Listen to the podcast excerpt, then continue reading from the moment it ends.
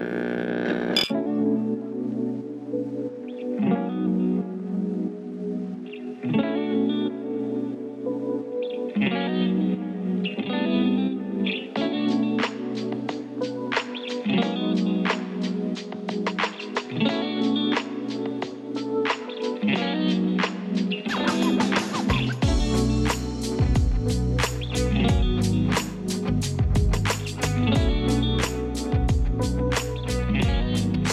morning, good afternoon, good evening, good night, whenever you're listening to this.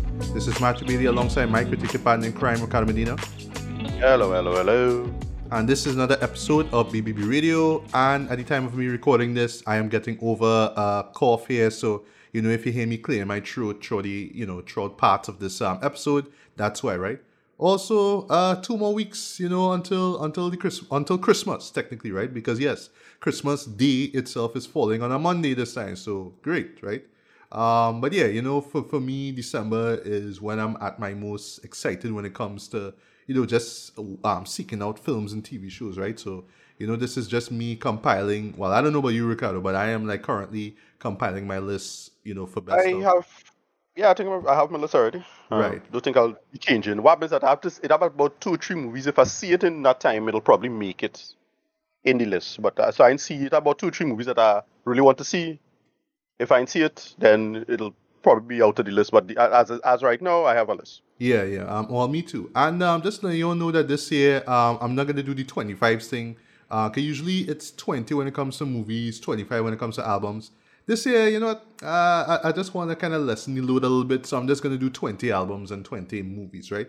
Of course, there will be honorable mentions and dishonorable mentions. As far as the worst of the year goes, um, it wouldn't be like a top 10 per se, it would be like a top 5 but the dishonorable mentions will also include noble failures. And i we, we I, I i should say we will talk about one of them that one for sure that will make it in my you know noble Yeah, failures I- I, I, I- yeah, I don't know about I don't know about Noble Failures, but it's just I have one that is just I really wish it was better. You know, even though it makes us a lot of money, I really wish it was better and it was different. You know, it is if I, if the way you're talking about it. Um, that is about that. Yeah. Um, and as far as you know, well, you know, there there are a few shows that I wish could have made it to my best of list. So case in point, Poor Things. Um, I've been hearing nothing but praise over that. Um, the boy and the heron. I wish you could have seen Right. that, but you know, we in Trinidad, so you know, Right. ah. you know, like like to be honest, right? Before we begin, you know, to be honest, I have never seen a Japanese. A, a, a, let me just let me not say Japanese animated. I've never seen an anime feature film in theaters. You know, in Trinidad, I don't know, never. In theaters, I'm trying to think in theaters. Yeah, theaters, because- theaters. I know about I know about theaters. Yeah, because, Hmm. because the releases, the releases, the point again is that the releases are just so poorly marketed you wouldn't even know. Like case in point, um, I guess you could answer this for me. Suzume ever come out here? I swear it I did, but at some point in I'm trying time, to think. Of, I'm I trying to think of what what show, what show locally, boy. Hmm. I, I know there was a couple that that locally? show, and I know there was one that advertised. Like I saw the the ad It- for it's in look- theaters. I think it was I- Suzu, Suzume. yeah. But for the life of me, I, I think don't it- even think it came out. Then then your name showing Trinidad. I was trying to say sounding big I- was Think it did, but yeah. It, big- it had one of them that I think show. One of them. Yeah, Well- but again, poor poor marketing, right? And you know, uh, uh, Yeah. sorry to say, as as as a country that has hosted the anime city for some time now, you know, us way Right. back. Yeah, market that shit. You know, we go and see it. You know, I mean, I mean, we still they still just host it and have re- regular things, and I think the, the either Chinese or Japanese consulate in um, UE they show a lot of stuff when they're ready. Um, Mhm. yeah, yeah, You know, they'll, you'll see it advertised, blah blah blah, normal thing. yeah. uh, That's uh, but- yeah, but it's just you know, again, just poor marketing, right? But yeah, um, Yeah. I, I think we're supposed to get in Poor Things in January, but I mean, oh gosh, man, like, well, we can't get no, you know what I mean? Like, ah, Yeah, ah, you know what I mean? But whatever. Yeah, so at the moment, you know, that, and this is the reason why I have to kind of cut the list short now to, to 20, is that really and truly, I can't see every single show that's been praised or every show that's been despised, right, under the sun. I, I, I don't have that, I, I don't have that time, I don't have that energy anymore, right? So it's just basically shows that interest me, that I'm curious about, or the shows that I just hearing a lot, a lot, a lot of praise, and it's available on digital, so I can actually see it for myself. So at least I kind of um, preparing myself for you know the Oscars, right? And um, I will mention that with uh, my review of Anatomy of a Fall, right? Um, I've- been hearing nothing but praise for it. But I'll also mention that this has some serious Oscar buzz with it too, right? But uh, more on that in a sec. Um, we'll also talk about Merry Little Batman, which is this new animated superhero film from um, from Warner Brothers. Well, let's just say Warner Animation. Uh, we will talk about Leave the World Behind. This is a new Netflix film um, directed by my boy Sam Esmail of Right. uh, you know I, I, I, Robot- say Mr. I Robot, Robot. uh, Mr. Robot. Yeah, Mr. Robot. Yeah. Yeah. And we will talk about a disturbance in the force, um, which our you know colleague CC was excited for since the since he announced it. Yeah, it's the official long-awaited documentary centered on the beloved Star Wars Holiday Special, right? So we'll talk Right. about that. Uh, but before we begin, though, um, just quick RIP shout out, man, to Ryan O'Neal, man. You know, I, I got the Right, news. right. Ironically, I got it yesterday, and it, I seen that I, I seen ironically because he passed away the day before. That will be December the eighth, right?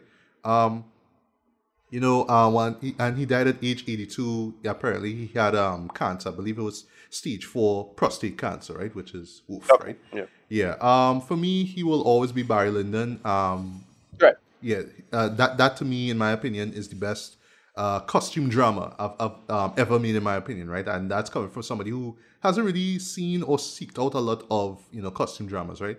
And of course, it's from a boy, you know, the OG, the god himself, um, Stanley Kubrick. You know what I mean? Yeah. And I, I absolutely love that film, right? I also saw um, Paper Moon, but that was ages ago. I think I saw that on TCM a day. Um, but I need to check out just just looking through his filmography and uh, and I've seen check out because I've seen I've always seen the, um, these titles pop up uh, stuff like What's Up Doc, um, Love Story, Right. which he was nominated for Best Actor for for that, um, A Bridge Too Far, um, The Driver from Walter Hill. Um, apparently he was in Bones, the TV show, um, but I I've never never watched Bones. I, I would have not known. I would have not known. That's that's how it um what do call him with Angel. What's his name by? Fellows play Angel. Or um, oh gosh, um, yeah. Da- David Bo- um, Boreanaz. Yeah, yeah, he he's in it too. Nice, yeah. Yeah, um, Right. Yeah, I, I've, I've had no reason to watch that movie at all. Yeah, I think I watched it a, while, a little bit. I. Yeah, and um, a show that he will be known for infamously. Um, I didn't know it's a good thing that, that you remind me of that too, right? Um, Tough guys don't dance. Um, you know, yeah, right. which um, is- Yeah, it's a movie I never actually watched. I just know it for the meme. yeah, for the meme, you know, the oh god, Yeah. oh man, oh god, oh man, and then that that that um that blatantly um melodramatic Terrible. AF, Yeah. you know, um camera movement where it's just revolving and revolving. It's like Yeah. Jesus Christ, wait, like Yeah. like like tone it down, uh, tone it down, right? But yeah. It is so funny, right? But um and it, it kind of sucks for me to see this, but yeah, I only found out what the name of the movie was just about a few minutes ago. That's that's really sad. Uh, but maybe I might watch it and you know just get a laugh at it, right? Not laughing at Ryan O'Neal because I imagine, despite that moment, he probably gave his all with that performance. But you know, just kind of admired for being bad and goofy, right? From I guess it is from what I saw there. But yeah, um, not much more I could say. Um, but you know, as far as his filmography, I definitely will, you know, watch more of his stuff. 'Cause like I say, I only know, um, you know, Barry Lyndon, right? But I should really check out like Love Story. 'cause I heard a lot of great things about that, and you know, rewatch Paper Moon and you know stuff like that, right? But yeah, for what it's worth, though, um, yeah, this, this this man left a, a, a, huge legacy as far as film goes, man. So not much more I could say. R.I.P. Ryan O'Neal. Um, anything you want to weigh in on on him? You know, yeah, uh, as I say, he's one of these actors who, you know, had a early career, well established. Was he not in? Was he? He wasn't he dad in um in Malibu's Most Wanted. Um, was he? Boy? I want to say. I want to say that. I can't remember. Let me Off see. the top of my. He was not in. Oh yes, he was. He's he's Bill Yeah, he was- Gluckman. Yeah, Holy he's shit! dad, yeah. Yes, he was. Yeah, right. So yeah. okay, there's another film that I know from him. Then yes, I remember Bill Gluckman. Yes, yes, Yeah, yes. yeah, he's one of these. He's one of these just these guys who just you know just solid character actors for ages. To me, at least, I I kind of again I only watched Barry Lyndon relatively late in my life, so it's like okay, well, moving on. Yeah, yeah. But yeah, no, he's a good, great, you know, you know, RP, you know, rest in peace, so on. So it's this actor never attached to. We, uh, you know, you just know them for knowing them, but you know, really, died in your career now. It's in your life. Sorry to say it. He's before your time. But yeah, he's a, he's a solid actor. Right. Exactly. Right. So uh, we have also this other movie called Aporia, which I, I really liked for the most part for what it was trying to do and see. And uh, basically, it's a lo-fi sci-fi time travel movie. So what it's about is this woman who loses her husband. Uh, I think it's Judy Greer from from Arrested Development. That's why I, I mostly know her from. Uh, she loses her husband in, in a drunk driving accident kind of thing, and then her friend now uh has the ability to send back information in the past, so, so they can't actually time travel. But what they could do is um send back information and kill somebody in the past, and that'll change the present as it is. And so what they did was they, they sent back some I forget what it was, like a neutron or a packet of information or something like that, or neutrino or something like that, and it it, it you send it back in the past and it'll kill uh the person. They kill the drunk driver before he had the chance to well drunk drive and kill the husband, and it that's what happened. But I think once you're inside the room, you're not affected, but you'll keep the, the old memories. So they basically is, is a kind of time travel in a sense. So they bring back the husband, and that's the premise. And what happens is that you've actually all of them started kind of go off on a kind of ethical conceit about judgment of the past because yeah, is he is he kill baby Hitler stuff, right? You know. So basically, the the guy was going through the uh like the news and it's like yeah look at this mass shooter or this this terrorist or somebody like that who killed 20 people or whatever it is and yeah they, they look at it as saving 20 some lives or saving 13 lives or whatever it is and, and you're seeing these mass shootings or these these mass killing type type news events and so on and so forth. And yeah they they, they start having arguments about judge jury and executioner. And when they make these decisions about you know manipulating the past it started causing all kind of weird changes in the present as it is. And it doesn't the logic of the time travel kind of weird even though I could kind of accept it because it does the whole well the character one of the one of the characters name nickname is Faraday. So if it's a reference to Faraday's cage, as in they immune to the effects as it is now. Because the guy's room want to use the machine, yeah, immune to the effects of the time travel in a sense, or the time time manipulation. And yeah, that's the premise. I thought it was alright, decent premise, very cheaply made. It's still cheaply made. I thought it was very silly, but it relies on the, hu- the, the human element and the, the, emotions quite well. And it kind of reminds me of a little, a little time travel film from about uh, about close to 20 years ago called uh, Primer. Um, very lo-fi sci-fi, sim, very similar conceits um, in terms of like, the explaining the time travel and so on and so forth. And they, they, they, they make this work for it because I thought the emotions as well because it has some really bizarre like you know things that happen because of their their interfering with the past and because of the technology lasting the longer it, it does, that means people are going to start fucking with the future. Sorry, well, messing with the present more and more because that, that interference stuff we're going to start piling on and piling on and piling on um, as it is. And you get to see why, why it works is that it does some nice little real time, you know, manipulation of, of information. You get to see stuff happen in real time almost immediately. And how and how it's cut and edited is, is really heartbreaking. I think. I don't know. I just, I'm very partial towards this and I dug the hell out of it. I'm surprised I enjoyed it as much as I did um, you know, mostly because it's the, the the actors and who working for it. Um, the guy who played uh, I forget the actor's name, but he is the guy who played um Darwin in X Men First Class. Oh, I I, I, forgot who that was, man. Um, yeah, well, he's gonna about... be hmm? he gonna be in DCU. He's gonna be in James Gunn's film. I think in, in Superman as um I forget who he playing. I think he's gonna play Mister Terrific. I think. Um, okay, okay. That guy. Hmm. But he in this too. So it's so on and so forth. Is that? And I, I yeah I thought it was I thought it was all right. It, it's it is goofy stuff, you know, all things considered. If you want to think about the logic, but it, it's similar to like that, like like Star Trek episodes, like like the Inner Light or something like that, where it's more about the emotions over the um, it's more about the emotions over the the logic of it. The logic of it is is you know you know it's silly silly soap opera stuff when when I think about it. But I I um I just thought the the, the, the, how they how they acting and put together. I surprised I enjoyed this as much as it did. Even though I could see see myself in time kind of shitting on it over time. But because the logic of it doesn't hold up. But I, I, thought it was good stuff as it is. I just thought it was worth mentioning as it is. Yeah. I just would mention. All right, well thanks thanks for the mention, man. Thanks, thanks. Right. All right. So um speaking of lists, um and you know checking them twice, uh let me talk for a bit about Anatomy of a Fall, right? Um ever since it came out and you know it premiered at um, Cannes and um, well, what I'm reading here, it won the Palme d'Or um, and the Palm Dog Award, right? Um, so yeah, you know it's been getting a lot of praise since then. To the point that you know currently it's in a lot of people's best stuff for the year, right? And rightfully so too, right? Which I'll get into in a bit, right?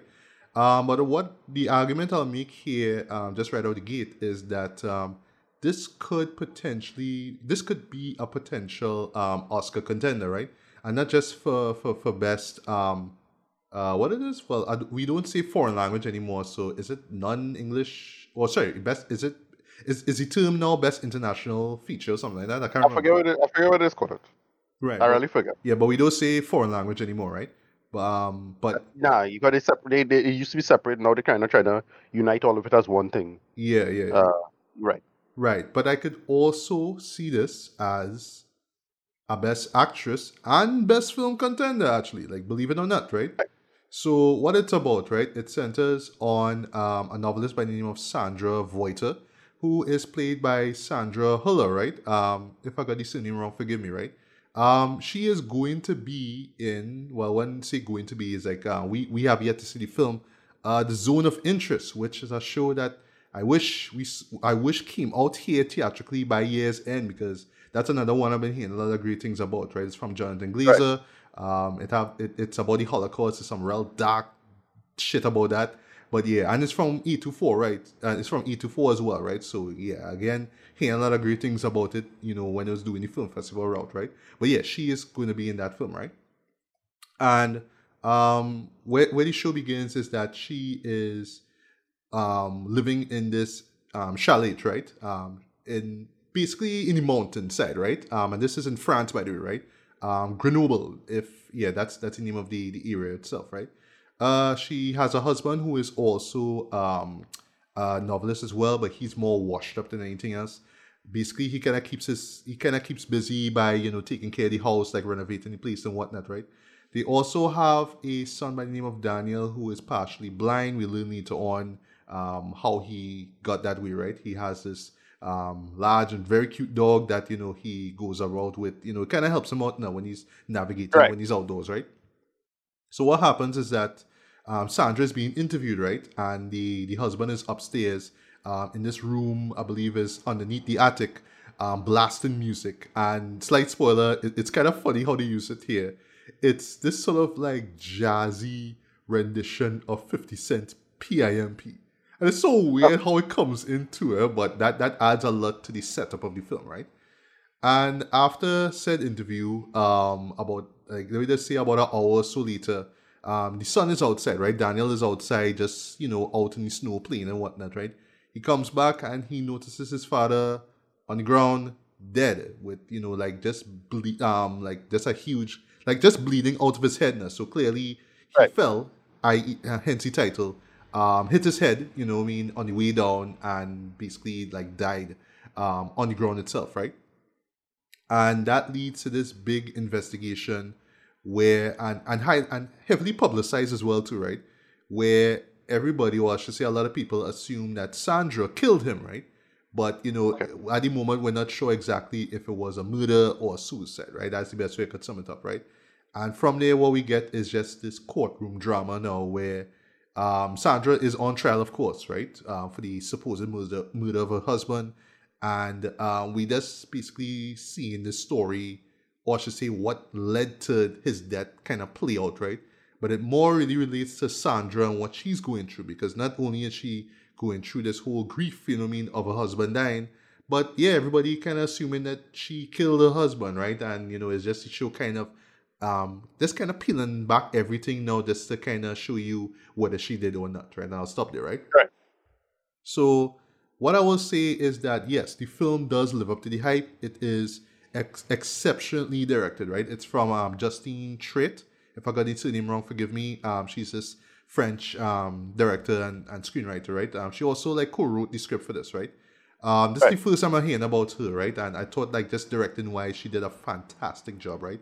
Um, just the way how it's uh, how it's filmed, it's done so well, right? It does this really unique thing where um, ever so often it kind of uses sort of like this documentary style um, style filmmaking techniques, right? Um, where sometimes it will be handheld, sometimes the the, um, the shot itself will just kind of go out of focus for a bit and then just sort of you know rack focus a little bit more. Um, sometimes it will kind of appear as if it's peering from the side of like a wall or something like that. Um, like especially like during the courtroom scenes, that like see somebody like if the camera is right behind someone, so you know Right, it's right, kind of right, tilt to the right, you know. So it does these little things, there, you know what I mean? Um, and I thought that was that was really really fascinating how those those work, right? Because Um, at first, it's, it's just like okay, why why would that be there? But how I wonder, s- you wonder if, it, if it's if it's a little gimmicky, but you know, Right. it is, is it's this work well in this setting. Yeah. Exactly because the idea I get now, um, and this is really the heart of what the show is about, right? It's basically about Sandra being in the public eye and how everybody's seeing her. So, you know, like just the, the camera, the usage, usage, the usage of the camera in those situations kind of give sort of a voyeuristic feel to things, almost like Right. you know, Sandra can't just be on the stand testifying. No, somebody is like recording this or filming this, you know, to, to, Right, to yeah. carry back home and overanalyze, right? Um, Right. There's well, basically, is he is he prosecutor? I believe that's that's well, that's that's the that's he, he's he's not given a name in this, right? But yeah, this guy grills Sandra, right? And he Yes. just right out the gate believes that Sandra killed her husband, right? So he is just over analyzing everything that she said. You're talking about, oh, well, you know, in this book, you know, you say, you know, the character does this and that's in relation to all this that was going on with your husband, right? Um, and he just goes so hard on this woman, boy, and you're like, wow, like what is your what is your hang up with this woman? You know what I mean? Like, Right, you- yeah. like you you're just villainizing her so much now, right? And that's also what the show is about, like how easy it is for us to villainize someone, right? Because oh, you know, well, of course she did it. I mean, who else could have done it, right? It's not like he slip and fall. Of course she did it, do it, right? Um, there's and um, there's actually like a, a great moment that I would say this actually kicks off the second act of the film, right? Where we, as the viewer, and you know, the well, the jury themselves, right? Everybody in court is subject to a recording, right? Well, the last basically a record just basically um I wouldn't say why, right? But the the the husband by the name of Vincent, yeah, he he does he kind of records these these conversations that he has with his wife, right? And what we're hearing here is the last recording that um that he did of himself and his wife, right? And then, well, quite bravely, the show actually shows you that that conversation itself play out in real time and it is so uncomfortable to sit through and listen to because they are just ripping each other apart, boy. And it's it's so well done. Like just the acting from both parties is is just great, right? But what makes it really uncomfortable is that it it's it's just kind of giving the impression that both of them are unsatisfied with their marriage, right? And you know, is is literally on the verge of divorce, right? But it is there for the son, right? But then it, they, they they bring up, oh well, you know, the reason why the son is blind is because you were you were negligent and this and that and third, right? And the reason why your career never flounder as in the guy himself is because you know of you, you know, Sandra. And Sandra is well, the at least the impression they're given here, and you kind of see throughout the film too, is that she could be kind of domineering at times. You know, she could kind of want to keep things in control. Things have to be her way or no other way, right? And she will defend herself and say, "Well, you know, you know, this this is I I, I kind of have to do this, right?" And they set up pretty, something pretty interesting here, where um she's actually German. Well, the the car well the actress is German, right? But keep in mind she lives in France and her husband is French. Um, is speaks French, Wait, right? when when when this occurring now, right? Yeah, yeah, it's it's it's current, right? It's it's, It's in current, right, it's in okay. modern times, so to speak, right? Right. But and I thought this was really like interesting to her. Um, she speaks English, so Right. when she's at home and when she's at court, she speaks English. Even and then she well she say earlier on, you know, well, you know, even though she's in France and she is bo- she is German born, she speaks English, right? Because as we learned, she feels comfortable. She feels the most comfortable speaking English. So even when she's in court and everybody else talking French, she's talking English, and it's it's just so fascinating how that plays out too, right? And um, even Vincent in the recording brings up that, like, you know, why are you talking English when we're supposed to be talking French, right? And it just cuts so deep, though. And I feel like, for me, I felt like that was like the moment that really kickstarted things for me, right? Um, because just to get a minor gripe out of the way, um, it, it, it is, I mean, overall, it is a slow burn, right? But I felt like the first act really took a while to, to, to, to pick up, right? So, you know, we see the murder at the beginning of the film and then, you know, the, the um, investigation and then it jumps into the trial. So I just felt like for me personally, maybe I just need to watch it over, maybe, um, uh, maybe just kind of wait a while after having eaten lunch or something like that because that's what I did. So I just kind of felt myself kind of dipping out of sleep ever so often, right? But you know, I was still tuned with what was going on, right?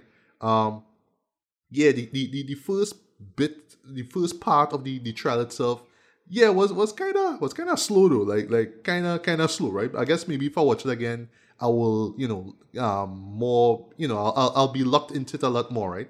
But I felt like when they dropped that whole recording thing, and you and you, you, you finally see the husband in uh, in the, in the film now, and they have that that really vicious back and forth. That's when the story picked up for me, and from there, that's where I, I felt, um, you know, just what the story and you know what um, what the director Justine was getting at, right? Um, right. Performances are great, but really the, the, the standout is Sandra Hüller, though. And that's what I said earlier on. I could see her getting a Best Actress nomination, though. She was fantastic, though. She held this film literally on her shoulders. Um, and just how she plays the character, too, is, is a very, very complex character. Um, for me personally, I can't write characters like that. I can't even write, you know, courtroom dramas as well, right? I can't even do that. But I thought that they did that very well. But the characterization they gave her was great, though. Even right down to something like I speak English because I kind of feel intimidated. That's all I'll say without spoiling anything. It's so right. fascinating, though, and she just nails it very well, right? Um, there's a lawyer actually uh, by the name of Vincent. Um, he well, his I felt like character and performance wise, he was great, right? Even his son, um, who well, who plays Daniel, I thought that he was great though. Like they give him a lot of like he has a lot of emotional range and there's a lot of like this not a lot but there's some really like um like just powerful moments though where yeah he has to come he has to step to the stand now and you know just confess some things because um yeah how he's seen it too is you know just from observing over the years about how their marriage have just pretty much um fallen apart right so you can imagine how that'll feel for you know a kid like him, right? Especially with what he's been through and what how that led, uh, how that left almost left him blind, so to speak, right? You know. Um, outside of the 50 Cent song that I mentioned earlier, there's not that much music in it, but I thought that the music that was there works. Um, it's piano based, you know what I mean, and it, it adds a lot to the story. That's all I'll say without spoiling anything. Um, but again, you know, it is a slow burn, right? So Yes, um, and, and I should mention too, it's um, roughly two and a half hours. So you have to kind of go in knowing that you have to, if, if, if you stick with it though, that's all I'll say. Yeah, you will be rewarded with a very, very, very well made, well acted, and well written film, right? Um, but just to wrap things up though, um, I'm not over the moon with it as yet. You know what I mean? Like I feel like I just need to watch it over and just see the story kind of play out. Right. Now knowing how it you know starts and ends, right? Because yeah, like I kind of went in somewhat blind. I just knew that it involved, you know, somebody who died. You know what I mean? And like this this iconic image that kind of is part of the marketing of the film. Yeah, this character just on the on the snow. You know what I mean? With blood coming out of his head, right? And that's that's the image, right? And you just see well the the um the mother and and son watching crying, right? That's that's the the image that he used, right? To to to promote the film. That's really all I knew. Um, but I didn't know that it was going to be this this family drama um, you know, like I knew there was going to be the courtroom stuff. I didn't know that it was going to be this this this family drama, and one that was just so, yeah, just just just powerful though, and just rough at times to sit through, right? Because yeah, it it, it just feels so real, and you know, it's just, woof, like they can really feel it for the kid. That's all I'll say. You really feel it for the kid, right? Um, but just just just to wrap things up, right? So yes, I I thoroughly enjoyed it. Um, it, it's one of those shows where you know, even if you, you have issues with the pacing or even if you have issues with how it ends, I actually like and appreciate the way how it ends, right? I have no complaints with the end. Just the the sheer craft that went into putting this film together is, I mean, is, is undeniable. I, I, I can't knock the the writing or the performances or the direction at all. Like like those are just great, right?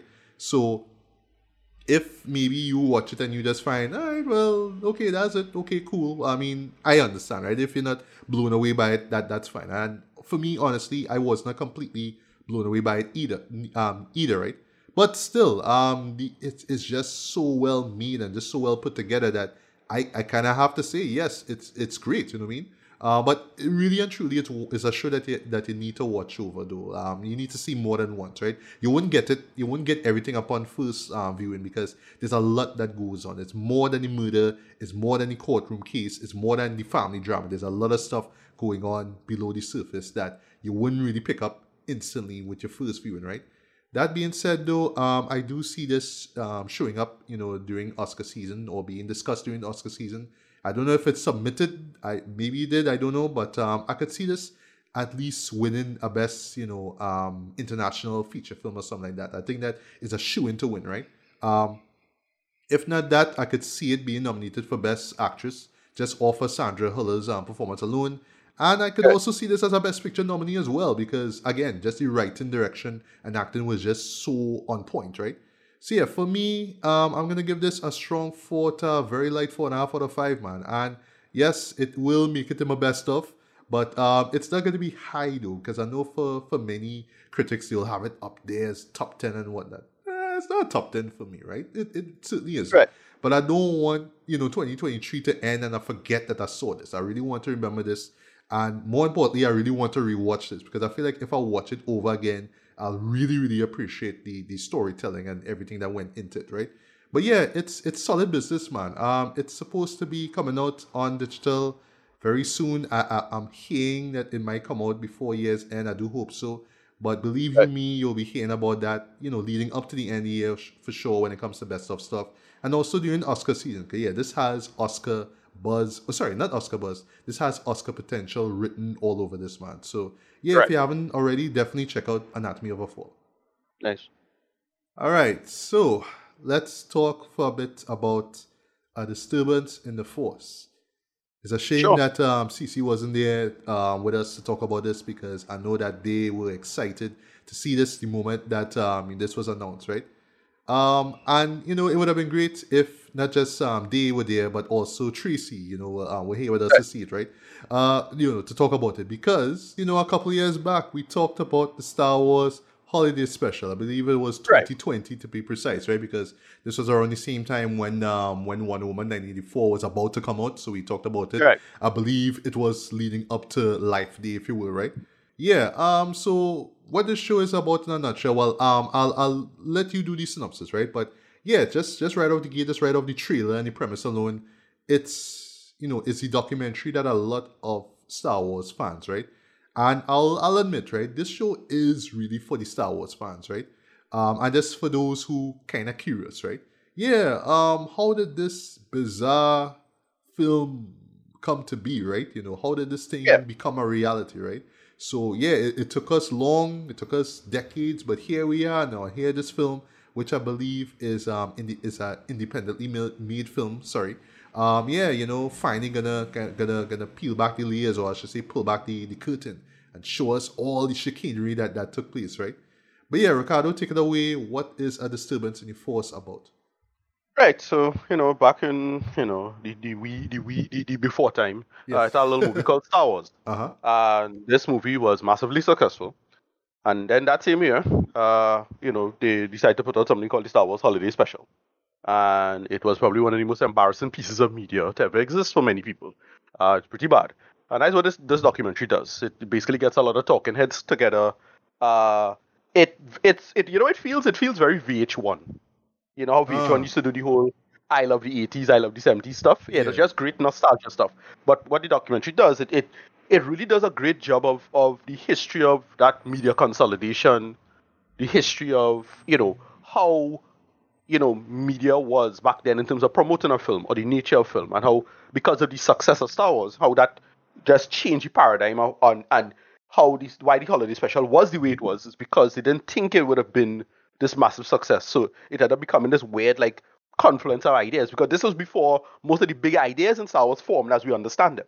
Um, if you think about it, right? A lot of the things that they never set up, so they so all of the weird calls that this this thing makes, you know, is because of like because of the the old media machinery and the, you know you could say almost the dead pangs of old media machinery at that point from the 70s from the 60s, 70s to the 80s and, and that evolution going forward. And yeah, uh, that's what it does. It, it relies on a lot of talking heads, but it's a bunch of Star Wars fans. So a bunch of people like, oh, yeah, Kevin Smith and Taran Killam and a bunch of people who you, you, you know Star Wars fans and pop up in Star Wars and, you know, over the years and just a bunch of comedy people. But what why it works really well is that they, yeah, they get into the idea of the variety show and why the variety show was the way it was. And this would be a really good documentary for, you know, a younger audience who really don't know how it was to be a kind of a nerd or a geek in that time period, right? You know, this was this was before um, Star Trek came back, so just the idea of everything just being entirely the fan scene and and everything relying on that aspect, or just you have to promote by any means necessary, you know, in terms of promoting your, your material and so on and so forth.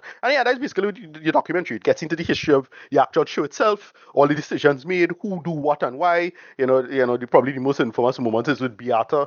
You know, they, they do a little section with her, which is pretty funny and really great. Um, but they, they does do a real like clever job of just referencing the because Star Wars is so popular at this point. They reference all the the the, the self-reflexive nature of the show itself. And they do a lot of great bits about that and reference a lot of great bits about that. So yeah, they start of course they start with Robot Chicken because they had to do. And yeah, it's it's it's just a great documentary on this. And yeah, I found myself not super loving it because I am not one of those who you know, I, I, I again because we, we all post, post, post, post, post, post modern now. I don't know, it's like ten thousand layers now. Uh, I have I've kind of I've kind of grown, grown grown quite wary of the whole performative hate for stuff now. It's like yeah, you know, it, it sucks. We know it sucks, but like you know, they, they get into why, and it, it does the performative stuff, but at the same time, it just does the actual like history itself and make it making sense of the nonsense, and it does a good job of that for the most part. Um, but yeah, that's just um how I felt about it. Uh, yeah, as I say, they start off with, with Robot Chicken. They had that really funny bit in um yeah, like one of the rare funny bits in in um Big Bang Theory, uh, with Mark Hamill. Um, it's little stuff like that. And all of these things just come together, and it's, it's edited reasonably well. Um, it almost entirely relies on talking heads, but that's not a problem. It's it's fine.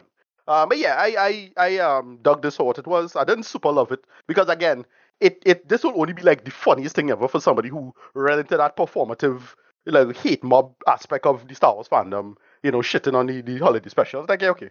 Uh, moving on. Yeah, it sucks. We know it sucks and hard to watch, but you know, we it, it was a product of its time. But it, they do a good job of putting it in its product of its time, and they they they they're self-aware enough to make sense of that, in the sense of well, you know, it's it, it's bad Star Wars, but what you know, what is Star Wars, and they, they do a good job with that, where where it it's it should be included into the Star Wars fandom, hated all of it, and yeah. Uh, I didn't again didn't super love it, but I, I, I dug it for what it was. So yeah, that's just yeah, um, just just a, I want to start off with what you said about um performative heat, right? Because yeah, um, I like how this show just pretty much kind of tells you, yes, while it is understandable, you know, the heat and how easy it is to spy something like this and, you know, ask yourself, what the hell is this and whatnot. Um, right. Just to kind of understand it, yes, you know what I mean? It, it, it, it sucked, yes, but that doesn't mean that we should spend the rest of our lives, you know, demonizing it and saying, oh, you suck, right. you suck, you suck, right? And that's and why. I, am glad, it, I, I'm glad it doesn't spend too much time on the hate part of it either. In yes. the sense of, mm-hmm. well, you shouldn't hate it either. Because, like, you know, I was really worried there's going to be another people versus George Lucas kind of stuff now. Because uh. that, that I felt was a very hard watch. Like, just to see people behave like complete hooligans over this, over a, a, a creator.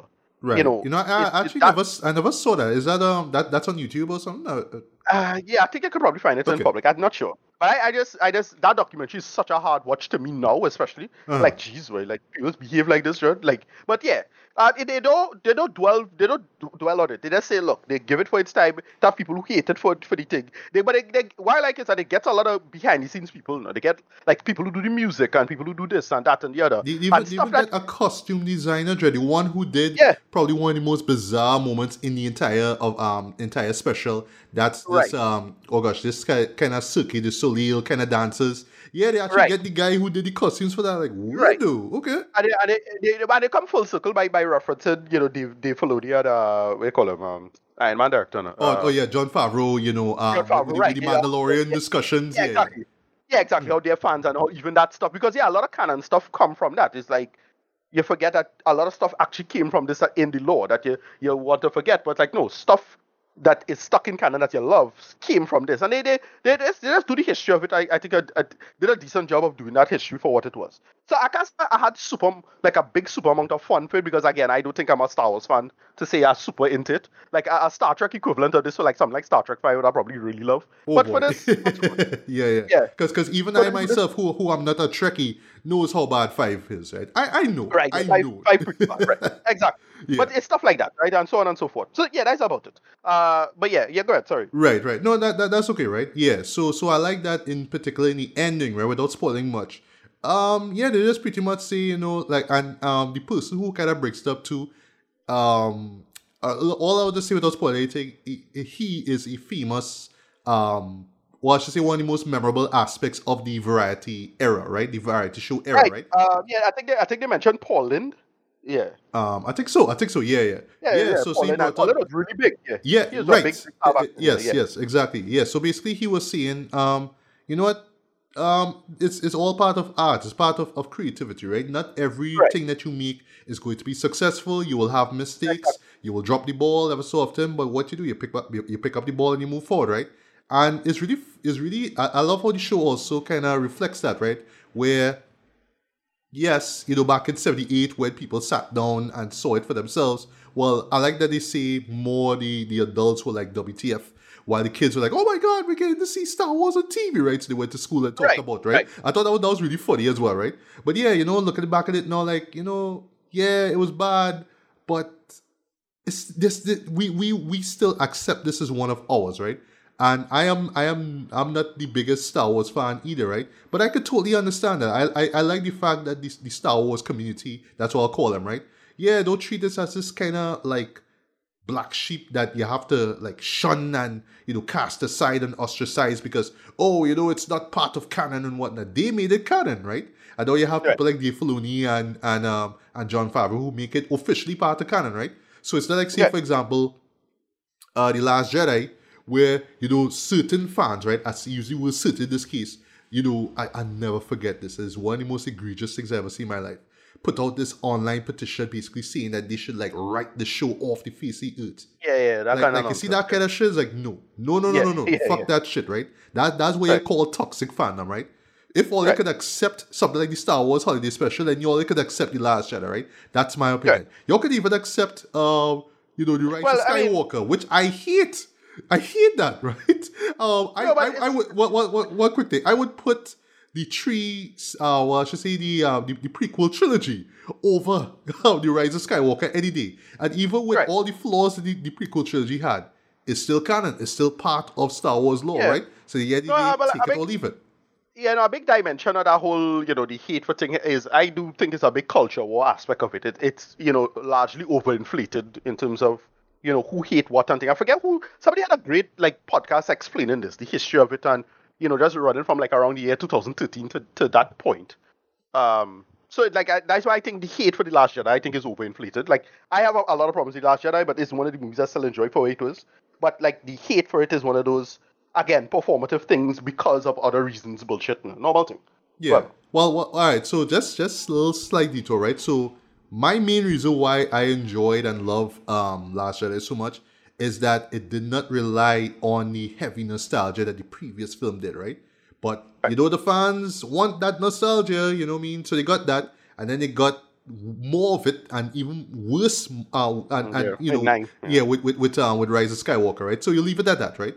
But yeah, back back to the holiday special. Because yeah, I mean, while you know myself, you, um, CC and Tracy, you know, we had a fun, we, we, we had a fun time, you know, just talking about how weird it is, um, uh, with the goofy humor, like um, you know, with the with the still whip stuff and you know the the weird Right. stuff with Diahann Carroll and Bea Arthur, all that kind of stuff, right? Right, yeah. Um, like it's an easy film to just laugh at, right?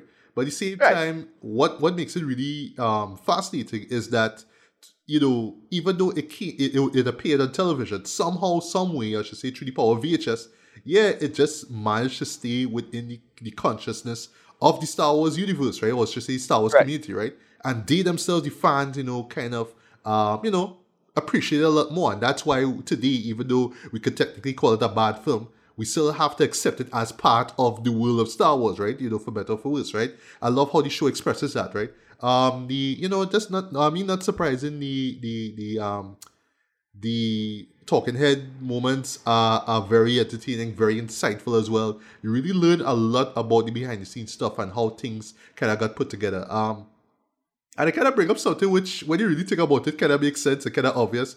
Yeah, um, look, George Lucas was about to get pre-production work on Empire Strikes Back. He's like, yeah, they do all your thing, right? Or I, all, I, I give all your, Yeah. you know, book. I, I give all your like, like writings of characters. So, Exactly. for, for example, yeah, Chewbacca have a family. Look, hold that, Right. right? Look, take take whatever you want from it, right?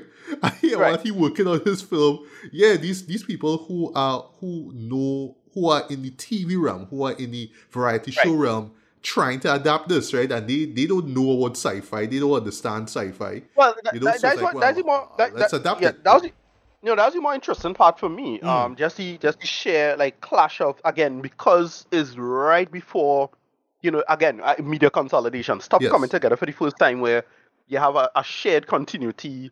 Star Wars never really like Star Wars was one of the first ones to really like put that company map. It had other shows that did it before Star Wars. Star Trek mm. kind of did it, but again, Star Trek didn't have the movies just yet. Um, Planet of the Apes was doing it. Yes. Where, you know, the, the, the, the idea of a shared continuity and put together that that was alien stuff in.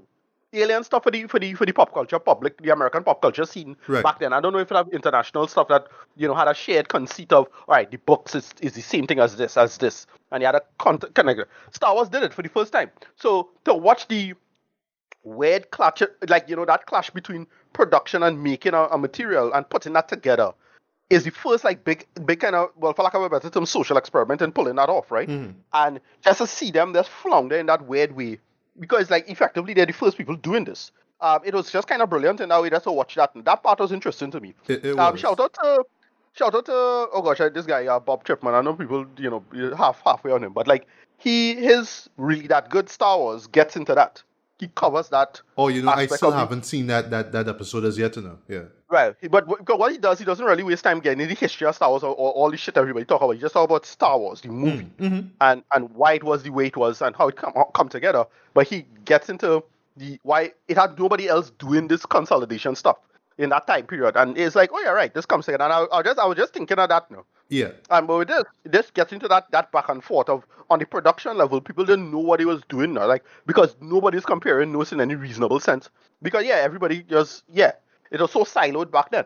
Yeah. And to watch that be the beginning of that, for lack of a better term, I don't know what to call it, egg breaking, that that that paradigm shift coming is really interesting to watch because people, everybody who's like anybody is what older Gen Xers and, and, and boomers making that argument now they don't know what they make now. They don't know what they're dealing with. They don't know how big this is. And for this, in retrospect, to be well, and you can understand why being vilified because yeah, it sucks. Yeah. But at the same time, it's it's it's one of those things that are just so interesting to see. What it is is, for lack of a better term, it's kind of a destructive interference, right? It's just ideas and, and, and approaches just clashing in all the wrong ways now you know, the people don't know, don't know what to make of it or make sense of it in that sense now. Yeah. In terms of aesthetic and style and all these other things. That is interesting stuff. Right. Really fascinating. Um, that that might that's the part of the documentary that had me. Right. Uh, all right. So a few things for you, right? You know, in retrospect, um, George, George, George could have hired a sister, you know. He could have hired somebody nah, yeah, who no. could at least share notes or something. Was like, no, nah, I am, I am going to wherever we, we, we filmed Empire Strikes Back. I don't remember and I'm going to do yeah. my stuff there. So leave me alone. Uh, it it, it kind of yeah, came yeah, off like that. It kind of came off like leave me alone. Look, right. look, look your Bible. You know, you, uh, oh gosh, yeah, well, I forget what you call it. Um, the something Bible. When, when it comes to like pre-production stuff, when it comes to right. ideas and stuff, right? Yeah, hold that. It have all the ideas you need. Shut up, leave me alone. Let me go and film wherever, right? But yeah, but yeah. I could I get assistant to kind of, you know, share notes whatever, but whatever, right? That that's just a retrospect. Yeah, yeah. Um, I do like how the show really show you how the film, sorry, shows you um yeah, that's how unique and weird the variety show was, right? Uh, was right because right. I do like, and you know, I, I like that it, you know it's one of those you know in the show's defense kind of moments where after the success of Star Wars, you saw the characters appear in variety shows, right? Um, yeah. There's, there's. Uh, by the way, I need to seek out these these episodes or these these clips, right? There's one I think it's for the um oh gosh, I think it's for the um Donny Marie Osmond show, whatever it is like that. Right. Where they right. had this performance with um Star Wars characters with stormtroopers. There's a bit involving R2D2 Dread. I must rewind that shit for four or five times. I was cracking up at that shit. That yeah. was so funny, right? Um it was great. Um I like that the interviews themselves show you just how weird these shows were though. Like I have a bit yep. involving um I forgot the name of the guy. Um and he was at uh the Sea Park World or whatever it is with Shamu the Wheel and the performance that he gave yeah. dog. I just watch it. Yeah, like, plus, I need I need to look for these things. Just, yeah, it's, it's a different. Myself, yeah, like, wow. It, it's, yeah, no, it's a different. It's a different paradigm of, of the transference of again when you think of the transference of uh of entertainment approaches. No? Like, exactly. That's why it was interesting to me because like this is when there was now getting into the video age, right? VHS hadn't come out yet. You know, it just like stuff now starting to get, and is this is right around the time New Hollywood was hitting now. So they was right on the crest of something. Is the death of something and the crest of something. I know there's there's an old statement. I forget who, who make the statement. I think it's Antonio Gramsci make the point um, which is the the old world is destroyed, the new one hasn't been created yet. They are only monsters now. Right? Huh. This is a moment like that. They're only monsters now. that kind of thing. It's just to watch it really fascinates how, how people just was not connecting to each other at all in this Yeah, boy, to make yeah. this product now. And, yeah. and, and you could see the clashing of ideas, boy, right down Yeah. to the musical performances, right? Um, how they got Diahann Carroll on, on, on board was funny, right? I'm not even gonna spoil Right. it. It's just funny. It's just so like, Yeah. hey, I want her to be in it. Well, she's not available. Okay, let me get, let me get um, Diahann Carroll now. I love that. That's so Right. funny, right? Um, although in retrospect, I would love to see the initial person be in that role, but it would not stop that scene from being so weird. Right. I mean, VR porn is legit VR porn, right? Um, the yeah. Jefferson Starship uh, moment was funny to me. Just, just hearing from the band, or at least the, the members who still living, yeah, how they felt being in this. Because, yeah, they, they had no clue. Uh, well, I think they knew about Star Wars, but they didn't know why they were going to perform in this show. But again, it's a variety show and it's a format, right? Um, Yeah.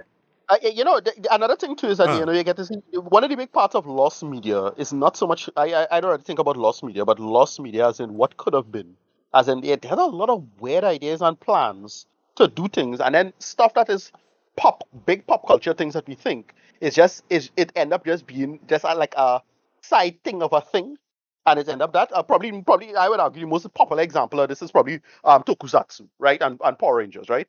That was supposed to be Marvel Comics right? That was a Marvel product originally. Stuff like that, right? Or um, I think uh, Captain America, it was supposed to have a, a Captain Japan and a Captain Brazil, and that is what it was supposed to be, and that was the original idea of the Power Rangers. But you know, licensing fall through, and they end up making their own thing. Or another perfect example is um, I think uh, Mario was Popeye originally, or Donkey Kong. It was a Popeye game. Licensing fall through, and now you know how- many children know who Popeye is, but everybody know who Mario is, right? Mm, Stuff yeah. like that, and so on and so forth, right? It that is how I just think of this. It's like, wow, this, you know, what could a zig, what could a zig could I easily zag exactly. in- yeah, yeah. in Right. many of these scenarios now, and it's really interesting to watch these people watch day after the fact how you know cobbled together a lot of this stuff really is now, not not some plan ahead thing Yeah. that you think it is, now. right? All right. So, And planning ahead is almost always disastrous and fails. Exactly. Uh, just, just, Yeah. just a couple more things in then we'll wrap up, right?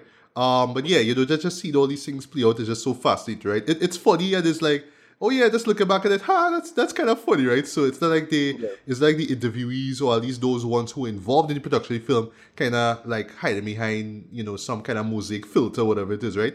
Yeah, they just kind of saying, well, you know, we had a job and we tried to do this, but you know, this play out that way and blah blah blah, right? I like that. Um, I do like the moment where um they focus on when the actual show was aired, right? I thought that was pretty funny as well. There's there's a nice moment in the end credits where there was this commercial with this um well actually this this promo for the news that was gonna show afterwards, the news program.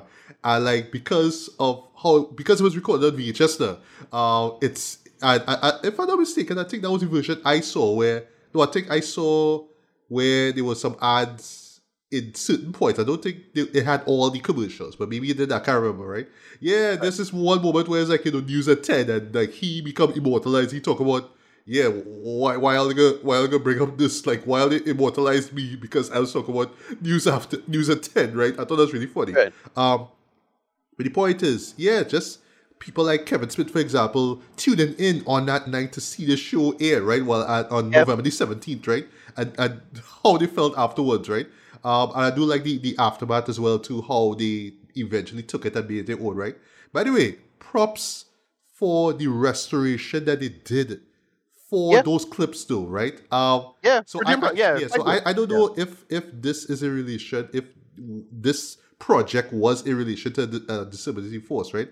But I specifically remember somebody either doing clips or either the whole. I think it's, I think it's clips, right?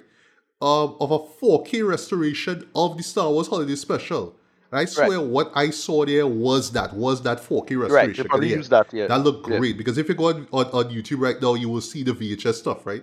Now, Right. I, I think because of license reasons, you, you can't, you know, four, do the, do 4K. You can't you can't restore the commercials, right? I don't know. Right. I guess it would make any sense, right? But yeah, the, the work that they put into making those clips look really great uh, is is really commendable, right? And yeah, at the end of the day, I, I really do love that at the end of the day, it is, yeah, more of a, a, an acknowledgement than a love letter, you know, to the Star Wars holiday specials. That's saying that, you know, we should all change our minds about the show and we should love it because the fans Right, kind of right, love it after the fact. It's like, just accept that it was bad, but don't demonize it. Don't think that it's the worst thing that could possibly happen in the world, right? And you know, it it and, um, and that's what leads to the to the to the final section and you know the message that yeah, you know, mistakes happen, but you know, don't you know again just learn from them and move forward, right? Don't treat them like this some kind of bastard child and throw them away. You know what I mean? So like me as a Batman fan, um, yes, I could look at something like Batman Robin and call it bad, but in no way will I say it's like the worst thing that's ever been made. I own that shit on Blu-ray, right? I had no choice it came in a box set, right? And yeah, if I feel for you know, you know, like a, a more hilarious version of, of Batman Forever, I'd watch it, right? But no way would I take that disc and burn it or whatever it is. Yeah, like dog, yeah, it's right. it's it's part of my childhood. Yeah, I mean, I watch it in stunned silence back in '97, but it's part of my childhood. Goddamn it! so it is what it is, man. And I can imagine the fans feeling the same way about this holiday special, right?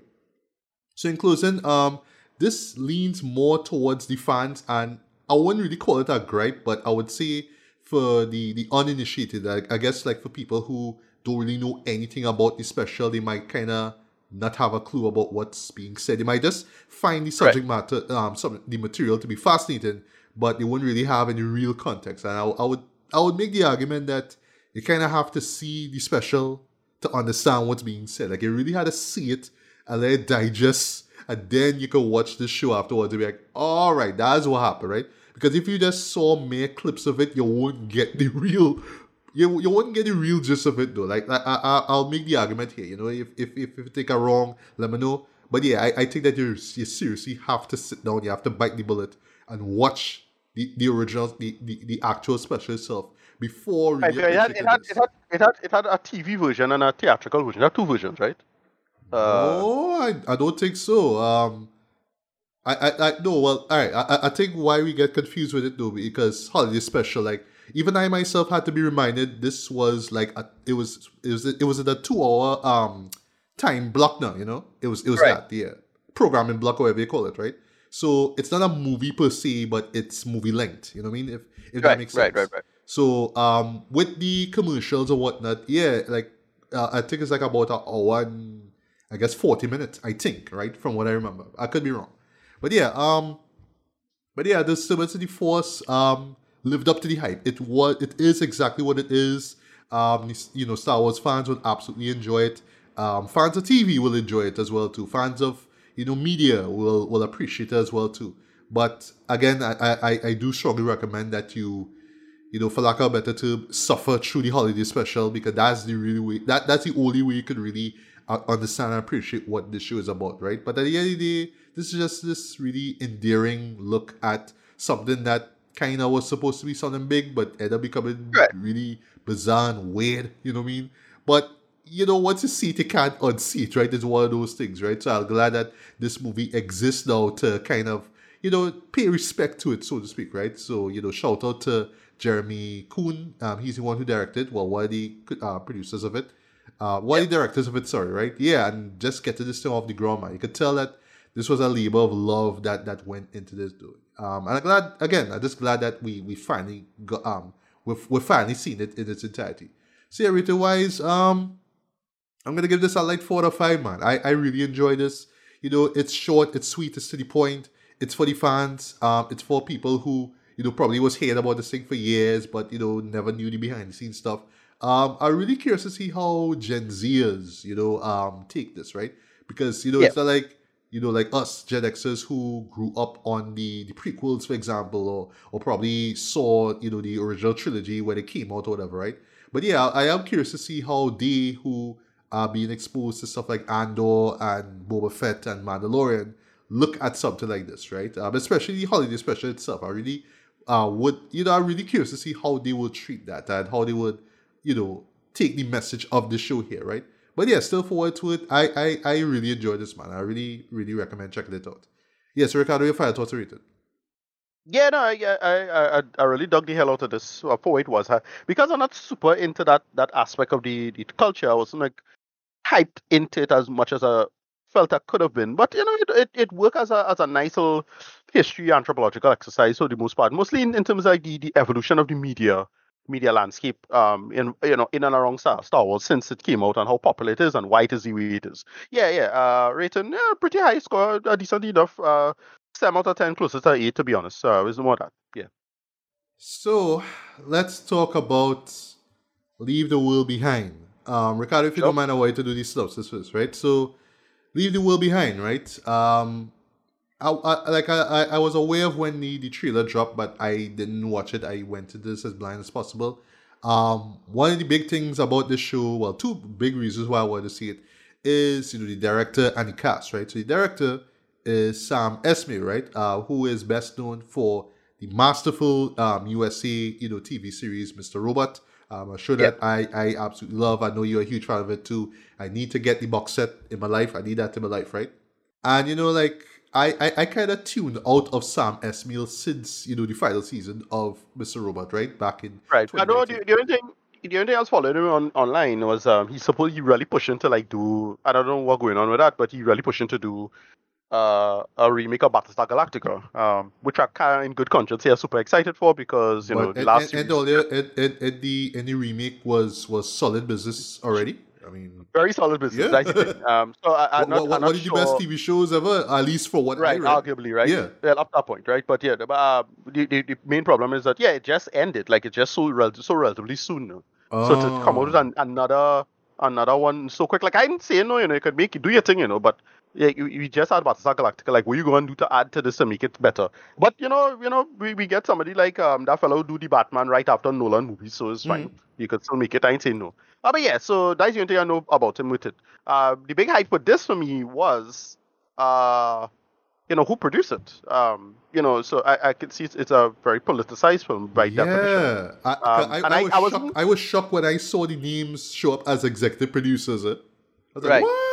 But uh, i was but i was, I was just um kind of surprised on my own on on taken with that because I was like all right well you know what are they gonna do here as it is um you know i just thought oh they just put a name to it and then until and then you see the ending i'm like oh shit that this gone ruffled feathers yeah. so i can imagine the usual crowd having a meltdown over this something like this Stuff. i want to but i'm still excited yeah, yeah. um i want to see what they're gonna do with it yeah Right, but but So also yeah. also another sell for this too is the cast, right?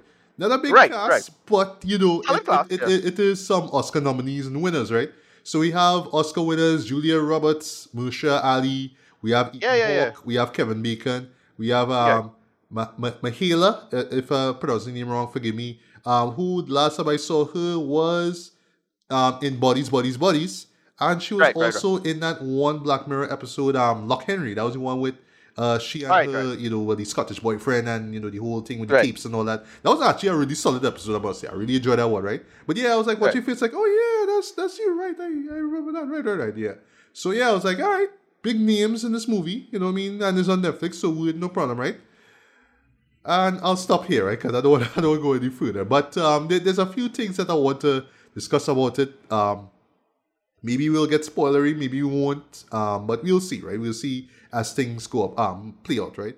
But yeah, Ricardo, take it away. What is Leave the World Behind about? Right, so it's about this woman, uh, Amanda. Um, she kind of decided to take a trip, like an unplanned trip, you know, and she go out and with her husband and two kids, and they kind of into real techie stuff. They kind of disconnected from the world, you know, no self connectivity, kind of isolate themselves, blah blah blah.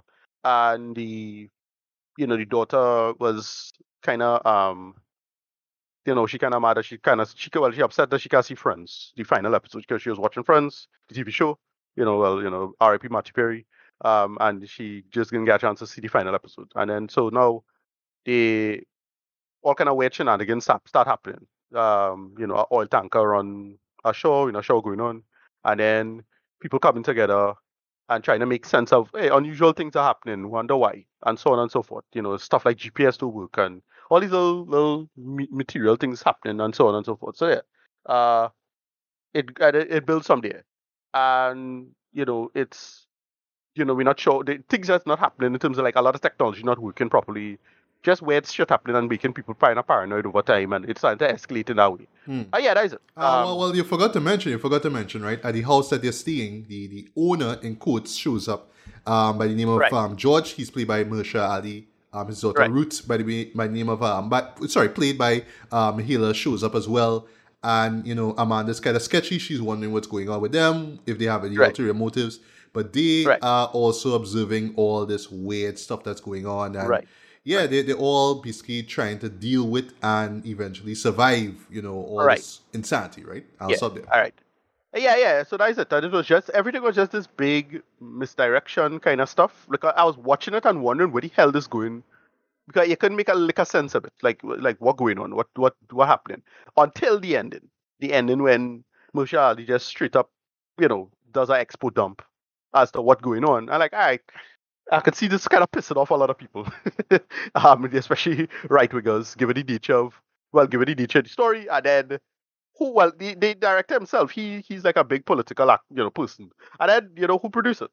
Um if you see who produced it it's uh, the obamas the former president and his wife uh so is is referencing all this kind of stuff so i've seen little chitter chatter on tiktok about this you know like oh this movie boy this movie nailing it boy kind of thing and we kind of coming into election year so hmm I could see the usual audiences having a meltdown over these things, or, or maybe not. We'll find out. Uh, I couldn't say I love this. Right? It it it was an interesting reveal at the end. That that had me all right. That makes a lot of this work. But I was really only watching it and kind of going through the motions because it wasn't going anywhere for me, to be honest. And again, that part, that chaotic aspect of it is where Daisy Sell, I suppose. Um, it's like, all right, something going on. We're not sure. Something going on. We're not sure. This person getting paranoid. It escalated in this way, and all of that add up to a final. The final reveal makes it work, and then well, the ending is kind of funny and clever in its own way. They- That last shot with the the girl with Rose at the well, you know what it is. They play out at the end, and that last little team, very very familiar um team song. Uh, but yeah, I can. I, I'm not. s- I not. I don't love it. Eh? I don't love it, but it's it's solid business as it is. Um, for what it is. So, it's all right. It's worth mentioning, and, and with your time, I suppose. Again, it's very deliberately pro- provocative. Not surprising because Mr. Robot was very deliberately pro- provocative. So it's like, was wondering where it going. now. And then the ending, when the ending just drops what they, they drop the information, like, all right, no problem. I can live with that.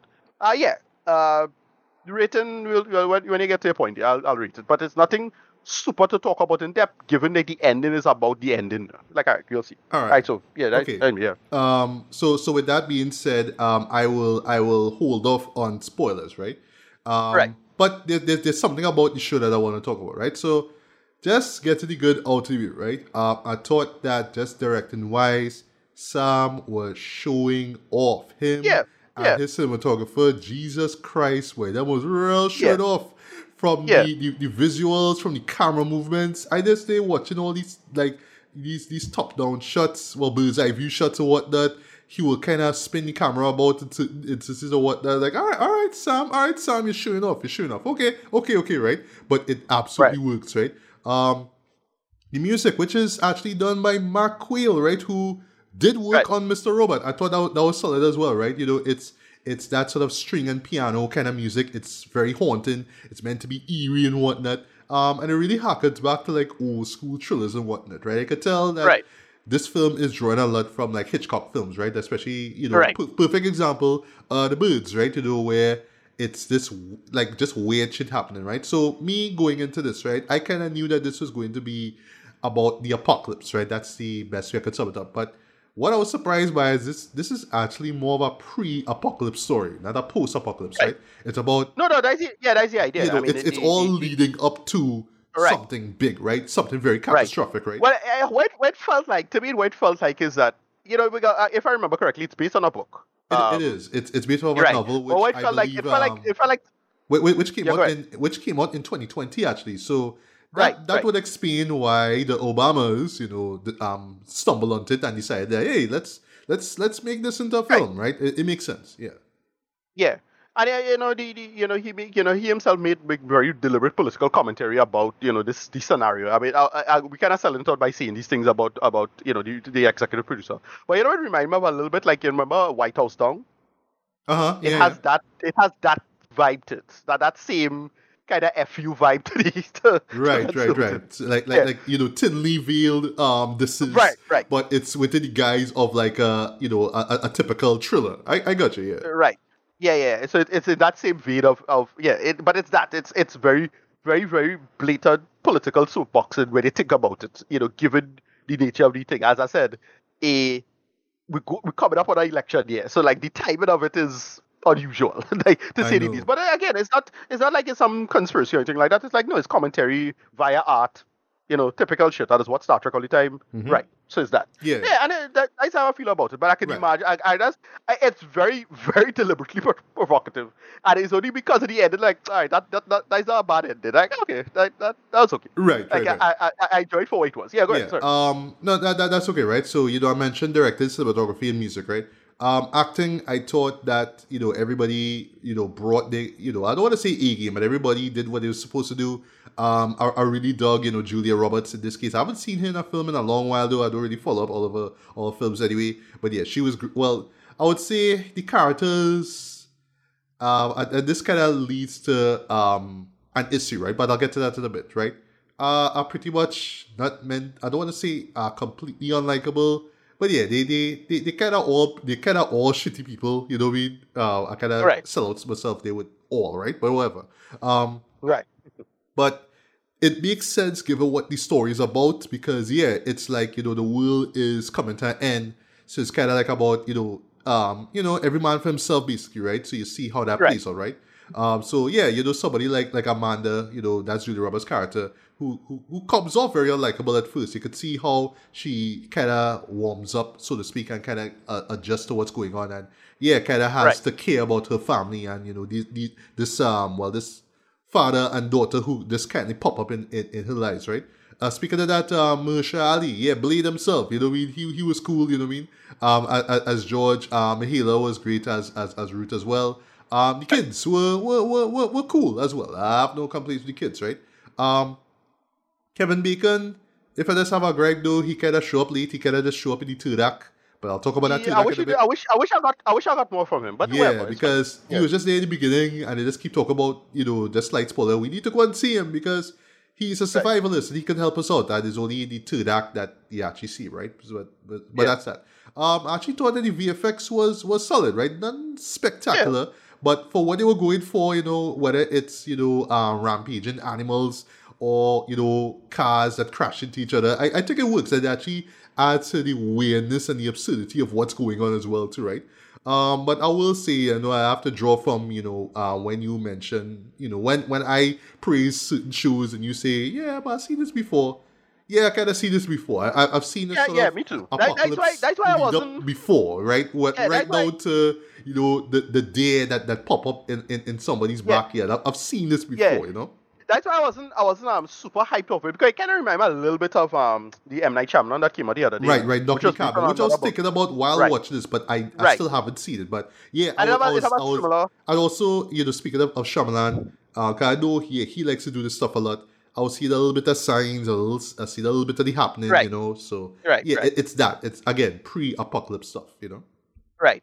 And but yeah, and exactly. So I, I you see it before, but it, because of the, the the very specific context, and again, who is the the, the executive producers? Yeah. The name show big. That's where the, that's what perked my ears up about it now as, as a thing, as, Um, as it is. That's the only reason. But if it was like just another thing, if it was just anybody, I'm like all right, well, you know, moving on. Right. And, and what I will say too, right, uh, before before I get to, to my negatives, right, is that even if you weren't thinking about it, um, the, the title sequence, which by the way, I don't know how they get, but they get my boy Joey Badass to do a song for it. Uh, I'm not right. familiar with that song at all. I think like it's probably a new song that he dropped. Uh, but it fits well with the imagery. That's all I'll say, right? Uh, but yeah, Right. it is purposefully political in the imagery that you see there. That's all I'll say, right? Uh, but even that itself feels like a diversion too, right? Because it is they're like, right. all right, we will see the event, but now to get to the negatives now. Um, all right, so for me, right, I was on, I was locked in with what what was going on, right? I was digging the acting, I was digging, yeah, you know, we we seen all this weird stuff happening. We don't really know what to do. We could stay here. We have to stay here at some points in the film, but eventually we have to leave. And I, I like those moments. I like the the the, the banter and whatnot. I like how they just kind of deal with things, right? But I felt with the act boy, everything just shut down. All the the quality that I was getting just shut down, boy, right? Yeah, exactly. In the middle of of the the the the the, the lack of quality, right? Like I just felt like it just dipped in the in the in the act, right? In the middle of it all though, what holds it and kind of redeems it in a way was that info dump that Mahershala Ali's character gives. Yeah, that exactly. in itself, that, that particular moment is like, oh, that's No, what yeah, the whole thing- Okay. Yeah, no, the whole thing, the whole thing comes together very well. Text because, as I said, because I couldn't like piece together what the hell going on exactly. No, like, Yeah. and by definition, that's that's you don't know what's going on because of because of the big reveal. That's it's like, right, oh, it's mhm. like yeah, that's it. That, that's the, Yeah. only, the only thing. Right. Yeah, so so so so, I, so while I do like that moment, right? I try to I try to be as vague as possible, right? While I do like that moment, I felt that everything surrounding that was bad. Well, Bad, it's- bad, bad in the sense, all right, it bad in two ways, right? But like, you know, like how I say we've seen stuff like this before, right? Here Right. was where we just had to drop the cliches, we just had to drop the shit hit the fan literally moments. When you Right. see Kevin Bacon's character show up, there's this sort of like a forced confrontation. I have to, I have to say force, right? Because Yeah, nothing yeah. about that made sense. I felt like it just played against the characters and what they were doing. And I, I don't, again, I try to be as vague as possible. And they're watching this, right? And, it, and all right, oh, I, I should mention also too, the show builds tension very, very, very, very well, right? I, I have to give Yeah. credit for that, right? But I feel like in that one moment, I'm like, what? wh- Why? That's all. It's just why. Like this yeah, makes no that- that was sense. it. Why? You It, know? it, it, it feel it felt like it felt like a race to the finish. There's That- like, that's well, the problem. That's the problem I have. Yeah, it's, it's like kinda, they realize. kinda run out of thing. Yeah, Yeah, because this this show clocks at two hours and twenty minutes, right? So it's like Right. the, it's like It the film kind of realized. Yeah, I, I feel it could have been short. It could have been twenty minutes Yeah. short, in my opinion. This this shit could have been two hours, right? But I felt Right. like with that twenty minutes, that last act is almost like, oh shit, we had to wrap up. Okay, okay, um, all right. So we had to build some tension here because you know we had to bring a Kevin Bacon character here. But yeah, I felt that confrontation was so forced, right? Yes, out of it we got that nice info dump and it had a lot was going on, right? The stuff with Amanda and another character, that's all I'll say, was goofy. And you know, not not knocking the VFX work, right? But it just felt so goofy, so silly, right? And so derivative, right? Um but for me, I just felt like overall, right?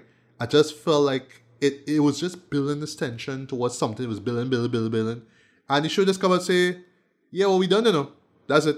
We just kind of tell you what what what, what That's the thing. happening, and and that's it. So yes. That again, so so so. only because- what, what's the correct? Yeah, go ahead, go ahead. So yes, you, you could come out of it and say, all right, so it's about the reveal and what could potentially happen next. All right, I get that. Okay, and because it has a political slanted, all right, all right, I get that. But it the show literally stops. It just stops. Like character arcs Right. literally stop. And last point I'll Yeah. make, right? While on the one hand I could I could appreciate the ending as in the final sequence of it, even that itself made no sense to me, right? It's just merely Right. because without spoiling why the character would make that movement. That's all I'll say without spoiling without Right, right, right, bringing the family involved. Because they never say, because two things. One, they never see that the character was going to go back to the family. The character just leaves for no reason, right? And they're looking for the character, right? I thought that was weird. It just, the character just leaves for no reason, right?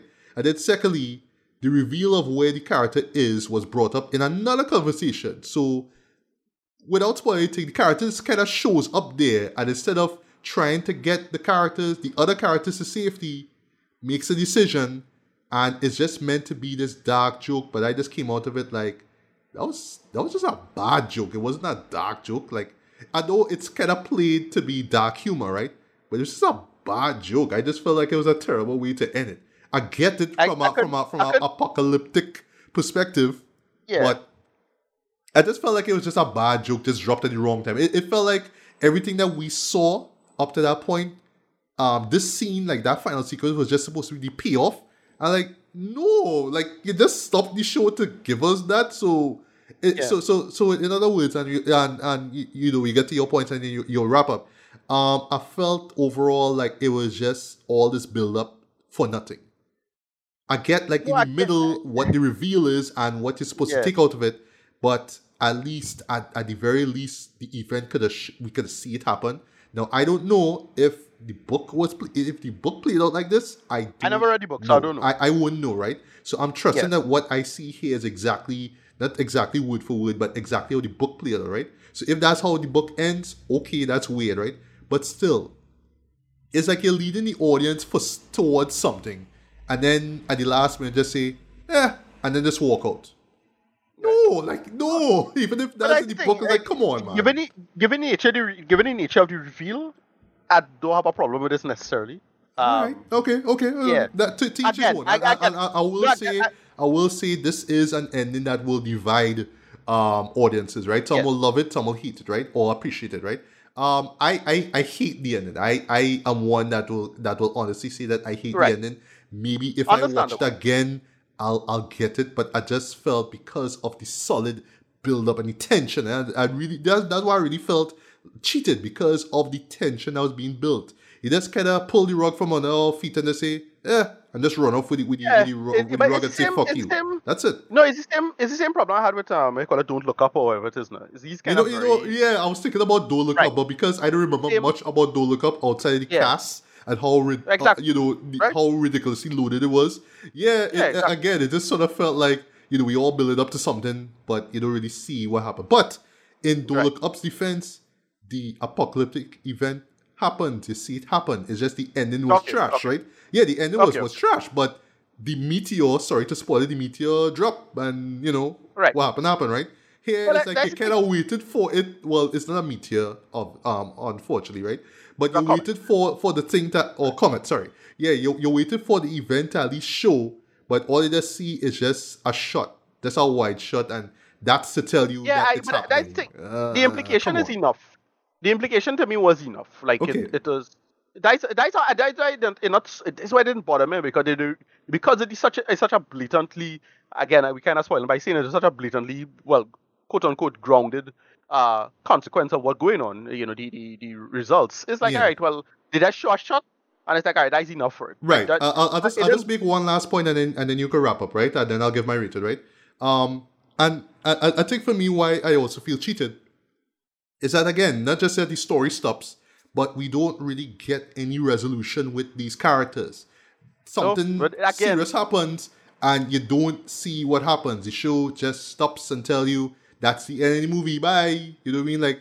I'm not, No, like, yeah, like, I, I'm, I'm not expecting a sequel. No, I, I'm not sure. Exactly. I'm not expecting a sequel. But what I just wanted at the end of the day was just a proper resolution, and we did not get that at all.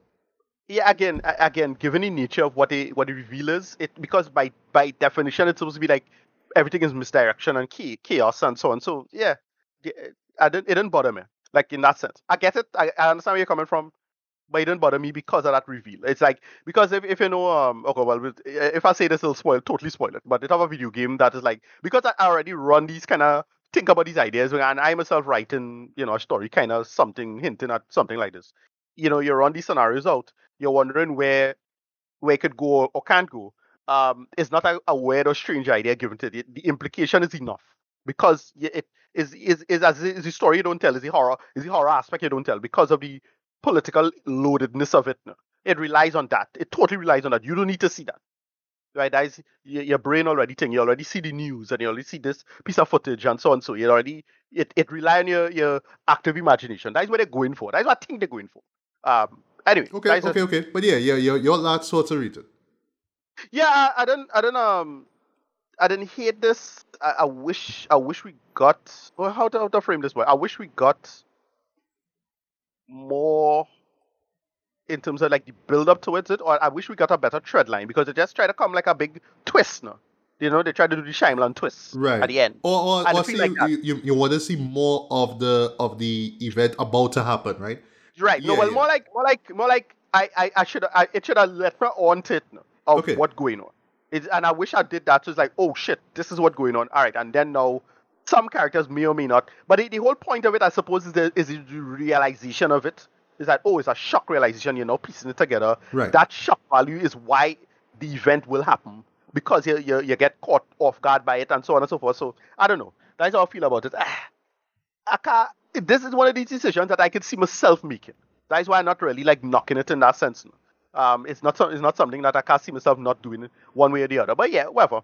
Um, yeah, rating. Well, I'm gonna give my rating now. Uh, yes, uh, seven. It, it, it's a seven, but more closer to a six to be honest. Uh, in more on that end. I'm not really like uh, hyped up on it. It really relies on the whole. If you're if you're a political wonk and and not like a deep political wonk, but more rely on the pop culture aspect of political wonkiness, then yes, it might work for you. But like if you actually think about the reality of it, it's not that interesting. Um, you know, as it is. But you, you understand why, you know, who is involved is involved, and so on and so forth. So it works in that sense. It, it's very Mr. Robot in that way, right? Uh, yeah. So that's about it for me. All right. Well, for me, um, I really wanted to like this boy, but uh, this this this was a kind of disappointment for me, right? So just just to quote a term that you like to use here, yeah, this is a kind of a noble feeling for me, man. Um, it, it, it just started off so well, man, and so promising, right? You know, everybody firing on all cylinders. What else, well, I should say, more Sam Esmail was just fired on all cylinders when it came to the to the writing and the pacing and the and the yeah. tension being built, by. But in that third act, boy, you know, the ball was just dropped. You know, I don't want to say who dropped it, but the ball was dropped, and it was just all these weird calls that just made no sense, unresolved instances. And we're just supposed to walk out of it like, well, yeah, that's the end of the movie. So bye. Here, here's a scene to that you, you, you're supposed to laugh at. But I just kind of came out of it like, no, that's not funny. I know it's going for dark humor, but no, that's not funny. That's that's terrible. That's a really bad right. joke, right? So yeah, for me, yeah. unfortunately, boy, I have to give this uh, a decent two and a half out of five. Man, see see it if you want to. I mean, it's on Netflix. You have no you have no excuse anyway. Um, see, see it for the performances, see it for the direction, see it for the cinematography. But uh, that story, boy, oof, that that need a lot of punch, up, boy. Um, but again, I don't know if that's how the, the, the book was, and the, the you know it's just about well, it's really about this, but you know, we're not gonna end this story, but the reveal is what matters. Okay, but you, you give us a story and you, have to sit down for two hours and, and, and 10 minutes, you know, or, or, or, or thereabout. At least you can give us some sort of revel, uh, resolution. No, just give a bad joke and that's the end of the movie. Come on, man. Y'all, yeah, y'all yeah. can do better than that, right? But that's just me. Yeah. Right. That's about it. Yeah. All right, so let's get into the into the holiday mood, man. You know, so we'll right. close things off with a double feature, right? You know, for for the family, oh. right? For the for the kids, them, for the picnic, them, right? So yeah. we'll start off with Merry Little Batman, and you will yeah. close things off with Wonka, right? So yeah. let's start with Merry Little Batman, right? Um, which uh, I actually saw a few hours ago, so you know, I just go in fresh off for what I saw, right? Um, and you know, if you don't mind, I'll do the synopsis first, right? So I you know, just as part of the preamble here, right? So I just saw this poster for this film, right? I was like, Merry Little Batman, okay, what is this, right? Um, and then I saw the trailer, which I kind of sort of regret though, because it kind of spoiled a few things from it. I wish that I went to this, you know, pre- um, blind, you know what I mean? Uh, cause I, I feel I would have enjoyed it a little bit more if, if I if I saw it blind, right? But yeah, you know the well, just to jump into it, right? So what it's about, um, it centers on Damian Wayne, right? You know, and yeah. um, his father, uh, Batman, who is voice. I didn't even know who who the voice actor was until I saw it in the film. Right, Luke Wilson though. Right, and right, right. I yeah, was shocked. Like, I was like, like, this man, like, actually. Like, I know it was Luke Wilson. It sounded like Luke Wilson. Yeah, I, I was like, he, yeah. he actually makes for a really good Bruce Wayne though. But it yeah, says yeah, that he is the father, right? He's the parent. He's dad, the yeah. cuddling dad. dad. right? That's what it is. I, yeah, yeah. yeah, like I was like shocked though. You know what I mean? But you know, I'll talk about you know voice acting a little bit, right? Yeah, so um, in, in true a funny montage, we learned that Batman has pretty much wiped out crime in Gotham, right. right? So there's absolutely no crime. He has he has you know put the cowl away, and yeah, he's just taking care of his son, right? Um, it's funny that they never say what Bruce is up to, but you know the man's a millionaire, right? So yeah, whatever, right? Win the Wayne Industries, whatever, piece piece it together, right?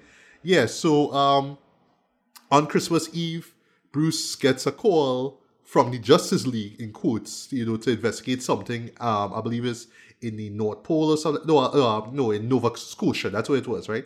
Yeah. Um, and you know, well, he he goes to investigate that, right? Uh, Damian, who pretty much looks up to his father and wants to be Batman himself or be right. a Batman, you know, tags along, and you know, Bruce catches with the dad's like, no, no, you're supposed to stay, right? Um, and you know, prior to that, no, he gives him his Christmas gift early, right? So he gives him um his old utility belt, or I should say one of his older utility belts, right? So it's like that, right? right? So yeah, um, Damian is left home with um, Alfred, who is voiced by James Cromwell. I was like, what? Okay, okay. And of course, Bruce pretty much tell Alfred, hey, you know, hide, hide the, the utility belt, right? So of course, Damian being who he is, cause he's like eight years old, and you know he kind of bratty, but he have a heart of gold, right? Um, yeah, he gets a hold of that uh, utility belt. He starts playing and all that kind of stuff. Uh, he even discovered. Well, sorry, he he knew he knew about the Batcave already, but you know he's there, you know, doing his stuff or whatnot, right? Um, and then one night, now I should say on Christmas Eve night, uh, two robbers, you know, break inside the, the mansion, right? And it's so Home Alone inspired. It's it's kind of it's kind of charming, you know what I mean? But yeah, that that's really what it is. It's meant to be, you know, pay tribute to that, right? And that leads now to well, Damian more or less, you know, doing the Kevin McAllister thing, right, and defending his home, right? But at the same time, that leads to an adventure outside of his home now, where you know, in the process, his utility belt is stolen, and he's trying to get it back. But in the process, now he runs, you know, towards you know the bad guy, you know, the the the, the, clown prince of crime himself, um, Joker, right, who is voiced by David Hornsby, right? I'll talk about his version of the Joker in a bit, right, in my review, right? And yeah, that just leads to Damian more or less um, trying to save Gotham, right, from the Joker, and not so much, uh, uh, you know, not not and not so much like a rogues gallery of villains, but yeah, you know, a few familiar villains that I'll say, you know, Right, before I get right. to the review, very very purposefully chosen, right? I have to give credit to the show for that, right? Yeah, so he now has to save Gotham City on his own, right? Because you know his dad is away, and I'll stop there. Sierra Ricardo, your thoughts on Merry Little Batman? Yeah, as, at first, in, when I when first started, I was a bit I was a bit off turned off by the uh the, both the tone and then the animation style. Um, Ah, okay, I was like, okay. oh, yeah, they, they, it's okay, and then it just I started warm up to it over time. Um, this was actually a lot of fun and and is actually well done for what it is. Um, all things considered, I, I I just it comes together. It has a nice lesson. You know, Mhm, I, I felt mhm. a simple, really nice lesson and message uh, involving um what it is to be a hero. Yeah. Um, It, I, I, I, I'll, I'll admit that that message did warm me. Like it, it, warmed Yeah, my it heart. It, it warmed my yeah, heart. it works. Yeah. It works. It works quite well, especially especially the, the well the big you know climax of the of the you know involving Damian and what he had to do. Mhm. Um, and I, I thought that was just, just good stuff. And I was like, it comes together quite well. The action is surprisingly well done. I, I Yes. felt how they how they bounce off each other, how they how they flow, and, and especially there's a I forget where it was the or the the Ace Chemical Plant sequence. That's funny. Yeah, yeah, Right. Uh, When they when they do it, that is pretty funny. Uh, there's a couple of like like in jokes, nice little in jokes, little Batman in jokes about that. Um, but yeah, they they they it comes together quite well, mostly because the voice acting is, is solid. Luke Wilson is great. Mhm. Um, and it, they, they make it work in terms of what it is. I could, it's one of those things I could see turning off the toxic Batman fans of super serious prep time. You know those guys. You know you know darkness, no parents. Those those guys, right? But nah, it it, it comes together quite well. I, I feel it's surprisingly charming and smart, uh, all things considered. And I didn't have a big big issue with it as it is. But yeah, it's, one of those things for a certain type of Batman fan, and it works mostly like for, for what it does. And I, I was I was largely happy with, with the results. Yeah, uh, uh, me too as well, boy. To the point that I, I, I can't believe uh, I, I'm saying this. Um, I, I could see this as a as a as an annual, you know, film, you know, a film that I watch every Christmas, man. I enjoy it- this it- way more you know, than I expected, boy. Like, Yeah, wow. it's like remind me of it's like remind me of something like Arthur Christmas. You know, it have that same new generation jumping into Christmas spirit stuff, but Yes. telling something telling telling an interesting um dimension and angle to the whole thing. Like it's that. There's a Hmm. lot of that there.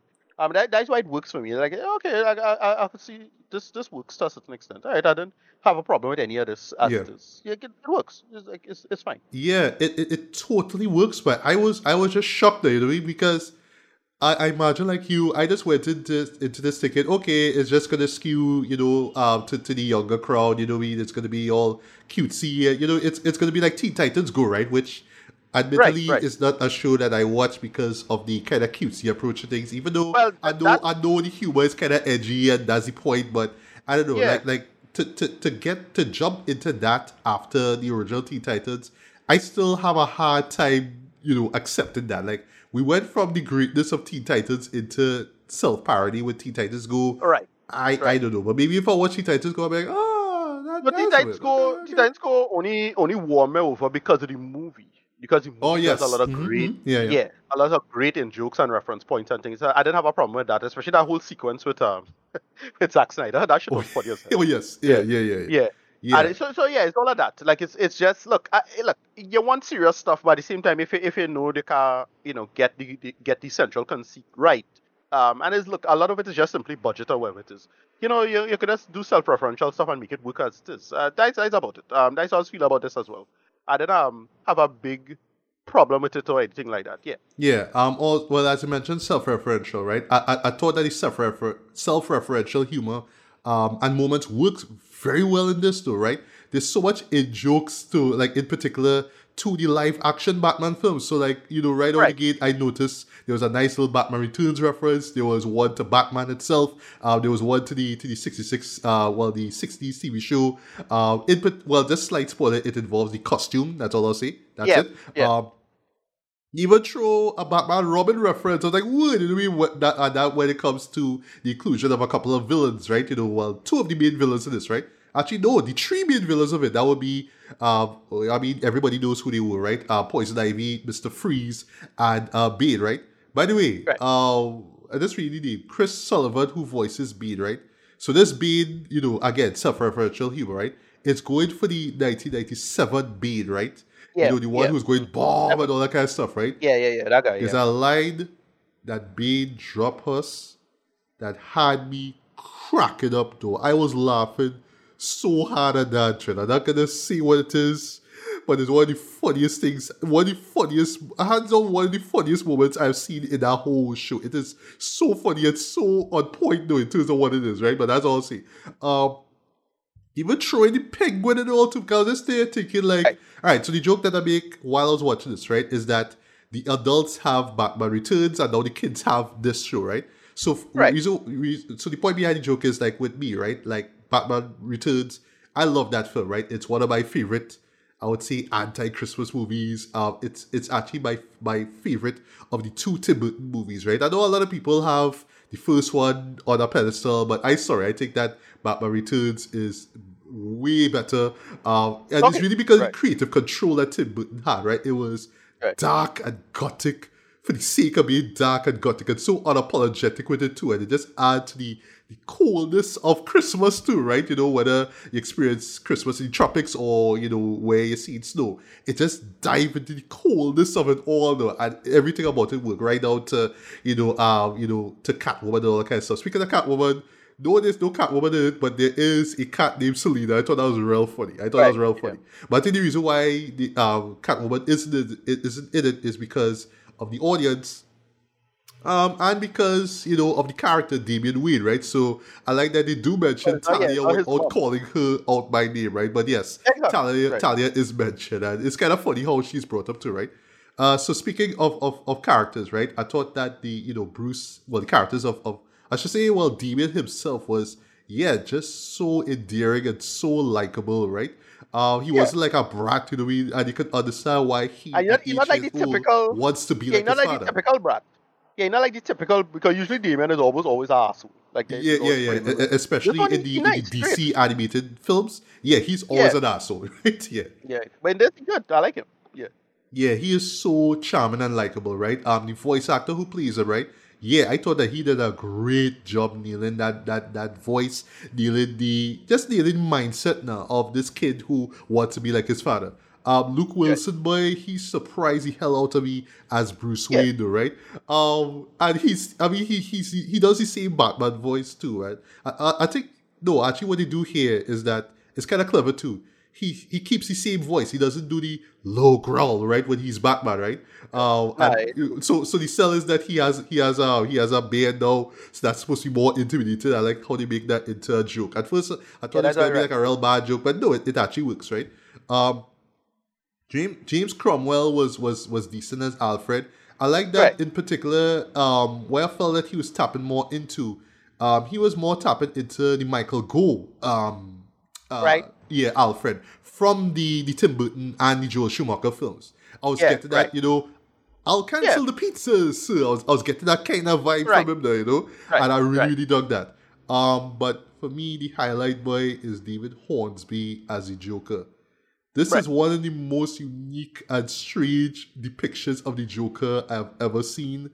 And I don't know, boy, it, it's an absolute highlight for me, boy. It, it's just, it's not so much an exaggeration of Joker, but more of the clown aspect of him, right? He is just so zany and over the top, though. Um, it kind of, you know, it kind of remind me almost. It kind of remind me of, um, you know, if you remember from the nineties, um, the Mask and the Ace Ventura TV shows that um, Right. Nelvana made. Yeah, all of that. Yeah, from Yeah, the, all of that, Yeah, yeah. It, it remind me of that where you're supposed to be like, I try not- I eh, try you know, like, and you're I- I shouting loud when you when you're angry. So it's supposed to be so goofy and zany. Right. You know? That that's what you get at. I thought it worked. try not- right?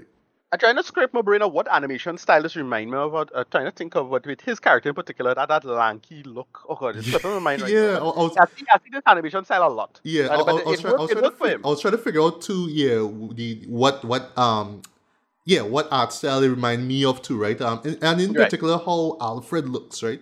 And in particular, just Right. how everybody Right. looks, right? Whether it's Yeah, yeah, exactly. or like Penguin for in particular, they just look kind of.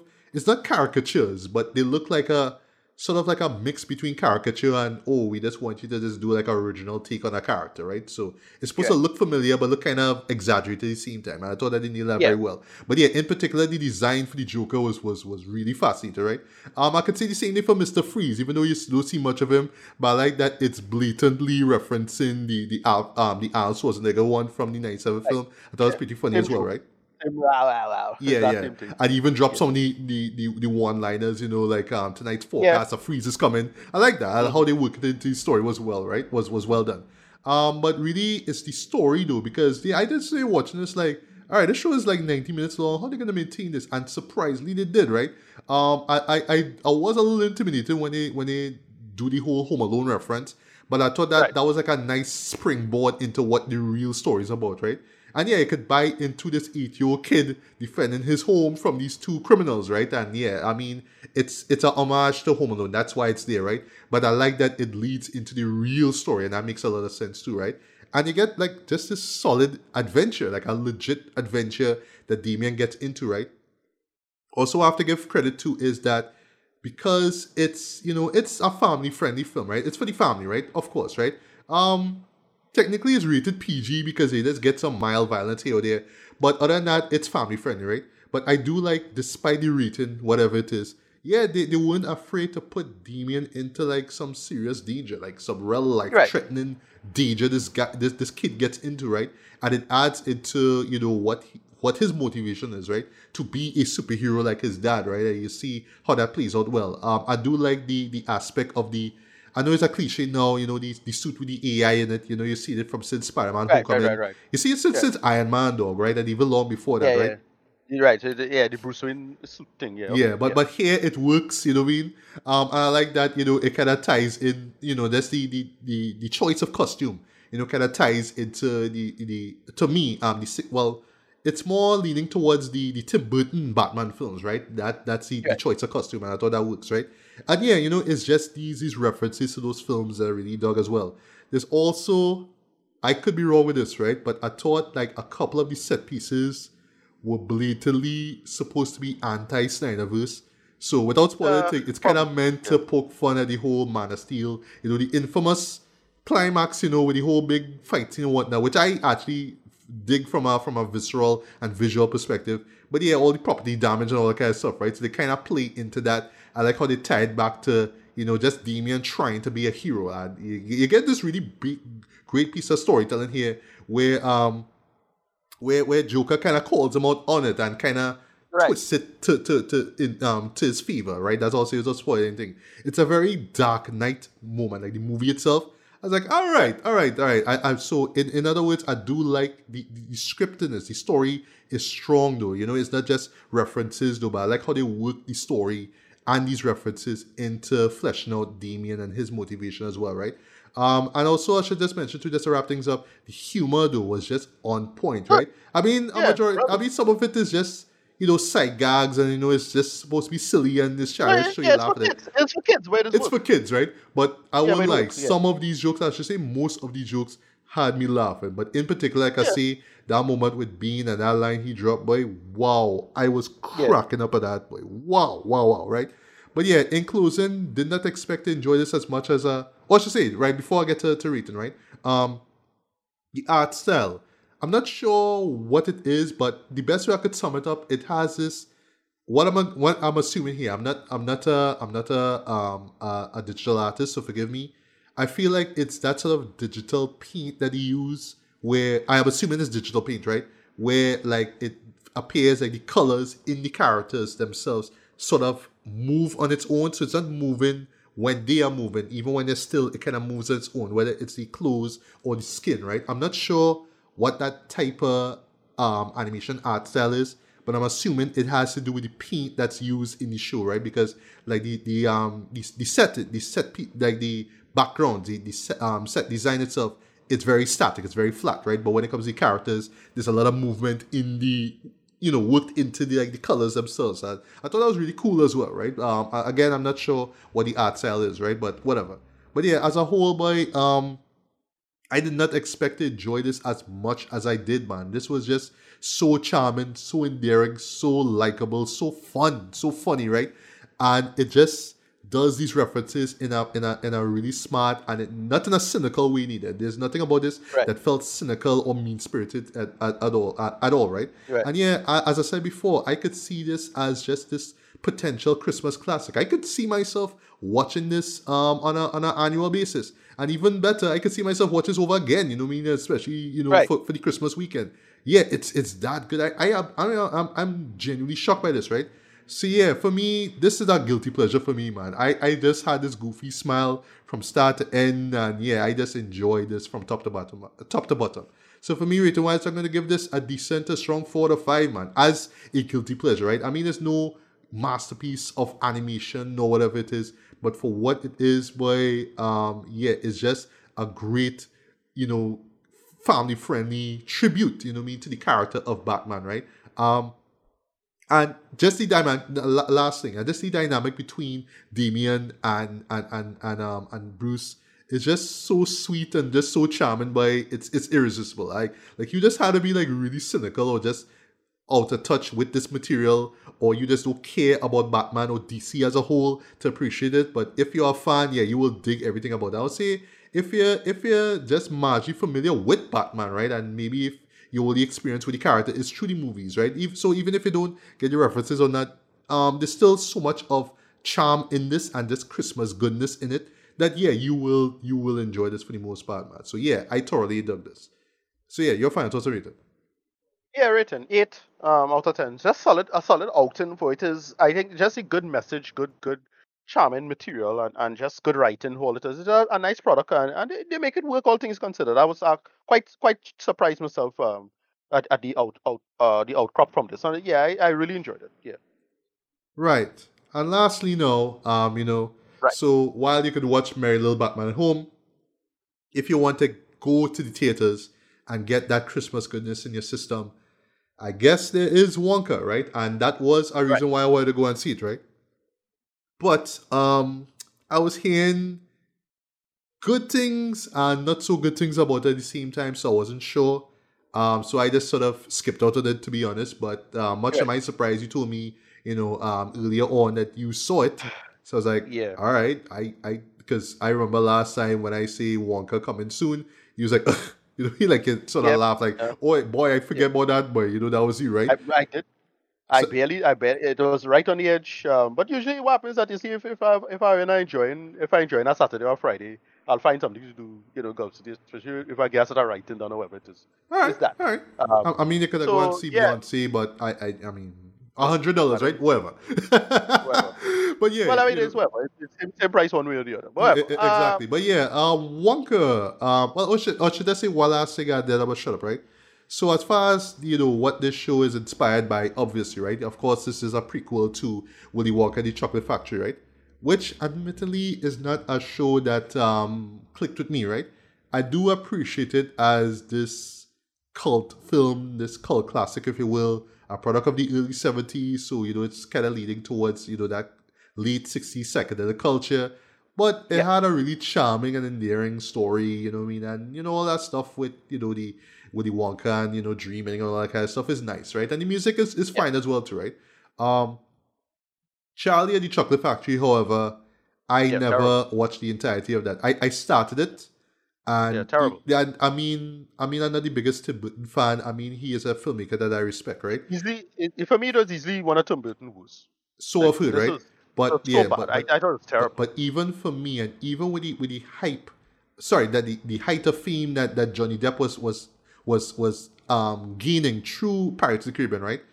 I couldn't I couldn't watch the entirety of that. I just watched like the beginning of it, and Yeah. I just sort of tuned out of it. I was like, and I just like I don't know, I, I can't remember what happened, but just that, something that came was up, also that, and that was I just I just never got back into it. Never, never. you know that was also a point I was worried. Like when you started to realize Johnny Depp's super overexposed at this point, Jared. Like it's a problem, Jared. And yeah, it, it, it, it kind of the same problem with with uh, this actor with with, With Timothée Chalamet. Oh wow, okay. Yeah, I, don't think he like super overexposed to be honest, but like he kind of you know edging into that territory a little bit, like you know. But uh, uh, it- it's a different time period anyway, that kind of stuff. Um, yeah, let- let's just get into this one. Uh, so yeah, this is here's the thing with this, right? It's it's almost identical to me. I, I when I watched this, it felt a lot like um Cruella. Same problems, same thing. The, the only difference is that it's not as bad as Cruella, but it's also not as memorable as Cruella. And that's I don't know if that's a bad or a good thing for this, and I'll say that's probably a bad thing because this is so forgettable though. like it just I can't I don't hate it, but it have nothing going for it or nothing that that engaging or interesting. It just it just really feel like all right, everything they're gonna go through the go through the motions of what a prequel would, would be like with this kind of thing. Yeah, thing. And it is a prequel to the not the Johnny Depp film, but it is a prequel to the um thing. Or more closer to the they kinda halfway roll Dalit. Like it's, it's Okay. the books a little bit a little bit, halfway, halfway kind of thing. Because it, it does borrow some stuff from from both. But it more feels like the the um the Gene Wilder one, right? And I just was it good, but I was just surprisingly I was bored with this one. And and this you know how you know is a real bad sign? Yeah, I had like three beers in. Oh wow. and it was still like okay, all right. I mean, I get it. Like I'm watching it and just not into it at all. Eh? But it, it, it was I don't know. It I I could see why nobody really talking about it. It just kind of come and go on. It's not wish bad or anything like that. But it's just like it. I get what they're going for. It it there, but it's just not working for me. Like it. I Yeah. just can't think. And critics might like it, and it have good people in it. Like I enjoy. it. Like it had little side people. I think, like, oh yeah, Key Key Key from Key and Peele in this. Right, he good. okay. and well, Sally Hawkins in this. Okay. Yeah. Yeah, Sally Hawkins in this and he good. Um, the new girl, um, what's her name by Lane Calah or something like that. I I know she. is. I think it's Calah Lane. Um, She's let, alright. let me let me pull it up. Let me pull it up. Calah Lane. Yeah. Calah Lane, right? Thank you. Right. Yeah, she she's okay. She remind me the the girl from because they, they kind of do a little thing. It it remind me a little bit of CBs.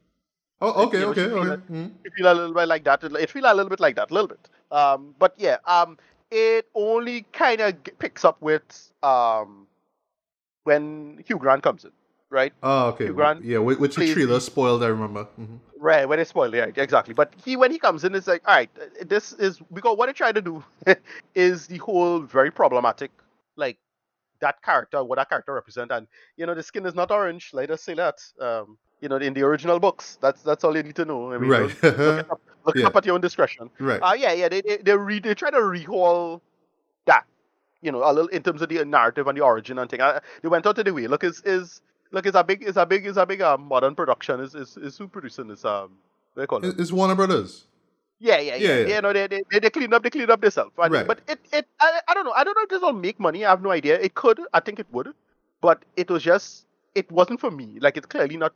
It's a family movie, and it works as a family movie, I suppose. Because I could see like a younger person who just totally like if you're completely ignorant of the material or what come before, you might like this. And you know, for a modern audience, I think it might work.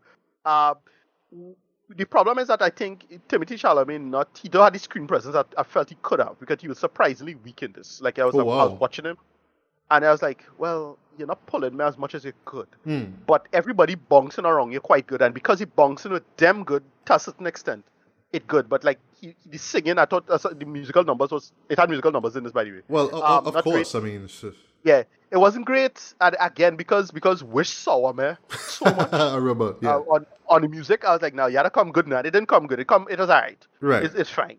But, yeah, but, it- but it- my, it- my, my, my question with, with the show, right? I, I guess that's that's what held me back from seeing it in the first place, right?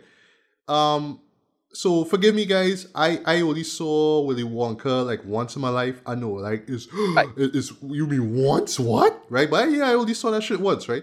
But does this show kind of justify its existence well enough? Like, okay, did we really Not really. need to see the early beginnings of Willy Wonka and the, would say the chocolate it- it factory? Did it It's really same. need that? It's Cruella stuff. It's Cruella. It's Cruella all over again. Like I'm gonna Uh, show the street uh-huh. of. Yeah, Like, I yeah. think it has that the, the, the story that nobody asked for, but they assume thank- people asked for? Yeah. Right. Hmm. Right, right. It's, it's one of those things. Like, and again, I not, I not like, I not, I not like lying down on. Uh, it's not like the, the end of the world or anything like that with with it. But it just was just pretty underwhelming, pretty underwhelming as it is. Like it was just like, all right, well, okay, you Yeah. know, moving on. It, it was that, and I, I couldn't, I couldn't get myself into it. I didn't hate it. Let's be clear about that. Didn't hate this, but it's one of those fine but not necessary, and because it makes the sin that Cruella avoids, which is at least Cruella was memorable. Like I, I remember Cruella. And yeah, I remember the costume design for, for what it's worth. Uh, yeah. I remember, I remember Cruella having some like really silly shit in it now. That Oh, yeah. like Yeah, yeah. cracking up like the stuff with the dogs and and, and all of that. see- now. the, So like the, the, the stuff with the dogs, boy. Oh my god, Hus. alone, right? Wow, So, wow, wow. so it's all of that, right? yeah. So it's all of that, and and so that's why I could. That's why I this now. I don't again. I can't get. I can't in good conscience say this. I really hate this or anything like that. But like, yeah, I could see. I could see people like this pulling this one down and, and not really loving it as it is. Um, I don't Yeah. know. It it it good. I could see people liking it, but and it, it it's fine. So yeah, rating six out of ten. Is, Okay, okay. I uh, thought you would probably give it a five or whatever, but all right, no, six no, is no, fine. not- not like that. The, the, its greatest sin is is how forgettable it is, but that's not not necessarily good. Not bad, You're right. Mhm. right? But like you see how I, you see how I, I don't remember it. Like you see how in the middle of we was talking about, it's like, oh yeah, right. I watched Wonka. Holy shit! Yeah. Like like that was that was it was that, and it, because it does stick, it is one of those things that not it had no memeable aspect to it. It's not it's not memorable in any workable sense. It's it's all of that. Um, but yeah, Yeah. um, as it is, I, I, just think, yeah, you, you, you could, you, you still might find your time and go and see it and you'll enjoy it. But it is a very bad sign that I was, I still had a couple beers in me and some food and I was like, you know, full up my belly. And, you know, my brain, you know, I kind of half asleep and I was still not like, you know, usually I'll be a lot more receptive to, to stupid nonsense. Hmm. A, a lot more receptive for films once I'm in that mental state. And I still was like, yeah, that's not, that's not doing nothing to it. Like, Yeah. yeah, that's a bad sign. So that means if I was tip top shape sharp, I would have probably really hate this. Maybe we don't know. Um, but yeah, I I I uh, uh I didn't I didn't hate this. I was I was. It could have. I really wish they just did something in it that was much more memorable because it just just did all of the, the, typical. Well, we're trying to hold back Wonka and you know contracts signing, and they tried to do all these like weird like Ugh. weird kind of like realistic real world kind of aspects to it and but but they're still trying to do the silly shit because you Hmm. start the store and you know and and and and it have a bunch of good actors in and around it you know like everybody around it not bad like it's like all right um this will Rowan Atkinson have a little role in it it's like oh get Right, cool mhm, and Olivia Colman in this and it's like oh my good I like I I, I, I like in people but like none of it coming together or st- stitching together particularly well and I really well and that's the main problem is is is way called less than the sum of its parts right Right. it really couldn't. It, it everything comes together and it just just you know it's, it's the souffle to borrow a little candy reference or a beacon reference. The souffle falls flat. All the ingredients are there, but I don't know the wrong conditions or the wrong temperature. Just to pull it together. It just it just as a a product just not didn't come together as well as I felt it could. But I Mhm. still didn't hate it because Right. like every piece is good. It's just it just didn't come together as well as it could. So I don't know. I still give it like a, a, a six. Six out of it's it's that, but not not trash Right. not complete garbage. You're not gonna get worse of the year or anything like that, but just really surprisingly, shockingly forgettable. That's the main, my main, the main problem with it. Um, but yeah, I don't know. Yeah, I still recommend you go see it for yourself. You might enjoy it. Um, but I, I was underwhelmed, to be honest. Right. Uh, what I was thinking Yeah. about, right, you know, before we wrap up, right, is the release date of this, right? Now it's understandable, right? You know, it's timing kinda Christmas. You know, you want to, Timing you, kinda you, you, you, you know, it's it's kind of like wish in a sense, like you want to get, you know, that that was part of the reason why I wanted to see it. I don't mind watching some kind of, you know, uh, whimsical film to get me ready for the holidays, right? But now I'm wondering, right? Uh, and in particular with how the little reception we hear about this film, right? When it comes out, you know, sometime next year, which of course it would be during Christmas, it'll probably be early in the year, right? Uh, will people care to even watch it or buy it on, on home media, right? You know, the, the, in, other words, the, the, the sell with the movie right now, it's, hey, you want to see some really uh, whimsical and sweet for Christmas? Watch Wonka. Look at it. Look, it's nice. It's for the family, right? But yeah, afterwards, when the year starts, like what in March or April, whatever it drops on online or uh or, or comes out of home media, would people care to even watch it? I you know what I mean? It, it's like that, right? In other words, it's the it's the occasion that they, they want to sell the film, but I they have to sell it you know, again after the fact. You know what I mean? That that's what's Uh, but it, it this never felt like it had any workable rewatchability. That's my problem. Like I Ah, can't okay. see this. You like you see how you you see how you enjoy this Batman. I could see that being like a kind of a Christmas classic. I can't see this. I look, I'll be I could be wrong. I just get I just get you know churn shit wrong all the time. But like I can't see churn really like way boy. This is the real thing because like once the other the other stuff they expose to the to the original is like well yeah, yeah. okay maybe And if I'm not mistaken, you know, the, the, the original wasn't a Christmas film at all. Like no not really Yeah, like, that's you why just this watch one it when you want to get high. Well, if you're adult, you Yeah. watch it. If you want to get high, you just want to see Gene Wilder and um, Oompa Loompas, right? You know, if you want to see that shit. yeah. Yeah. I don't know, right? Yeah, but, Yeah, but that's I- not a Christmas movie. No. You're right. No, but I, the thing is though is that what what what uh, to be fair, that this one didn't really. Try, it, it the good thing about this, it didn't feel like they tried to um borrow too much from the other material. Okay, Um, okay, in the okay. sense that it didn't try to it didn't try to nostalgia bake you. Didn't try to do that. At least I didn't get that from it. Like I didn't again, it's because I was probably not paying enough attention. And I am I'm kind of a fan of the Gene Wilder film, kind of. But this one didn't try to nostalgia bake you. It does tell you the confluence of events as it was. Stuff like that. Um, whatever. You know, it's little things like that. Yeah. All right, then. Well, Anyway. you know, it, it, it is what it is, I guess, right? It is what it is. Right. All right, so with all that being said, Ricardo, where can people find you online? Um, Passat, RMDDY on Blue Sky. Blue Sky is kind of popular, kind of gaining steam now. So come on Blue Sky, you'll find me there. It have a lot of invites people have. I have a few invites myself. Uh, you should be able to, if you really want to find out. Whilst Think and talk about, I'll probably be on there a lot. Uh, think I'm gonna join or start back my um. Oh gosh, the the, the, the blogging account I, I used to have. I think I might start back that. So that's that's about it. Uh, then then type in Ricardo Medina on Facebook. You can find me.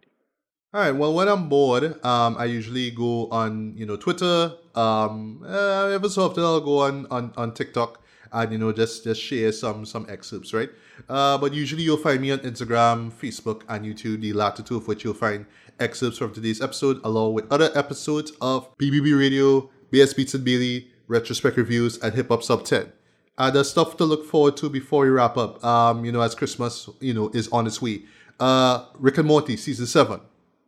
Um, we have the final season. We could talk about the final season itself of Archer. Um, there's Right. Chicken Run, Dawn of the Nugget.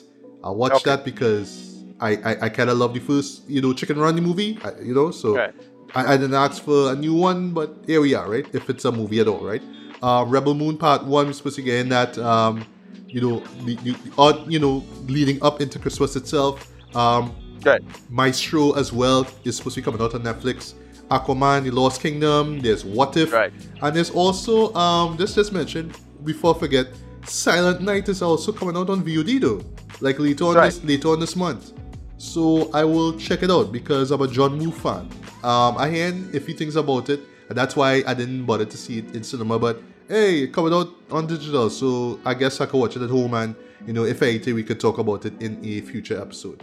But of course, you know, there is the best and worst of list that we are still checking and checking twice. So that's something you can look forward to after Christmas weekend. Oh, after the Christmas weekend. And yeah, that's pretty much about it. So once again, guys, good morning, good afternoon, good evening, good night, whenever you're listening to this. This was Matthew Bailey, and Ricardo Medina. and we are signing off for another episode of BBB Radio. So until the next one, Take care, stay safe in and out. Peace.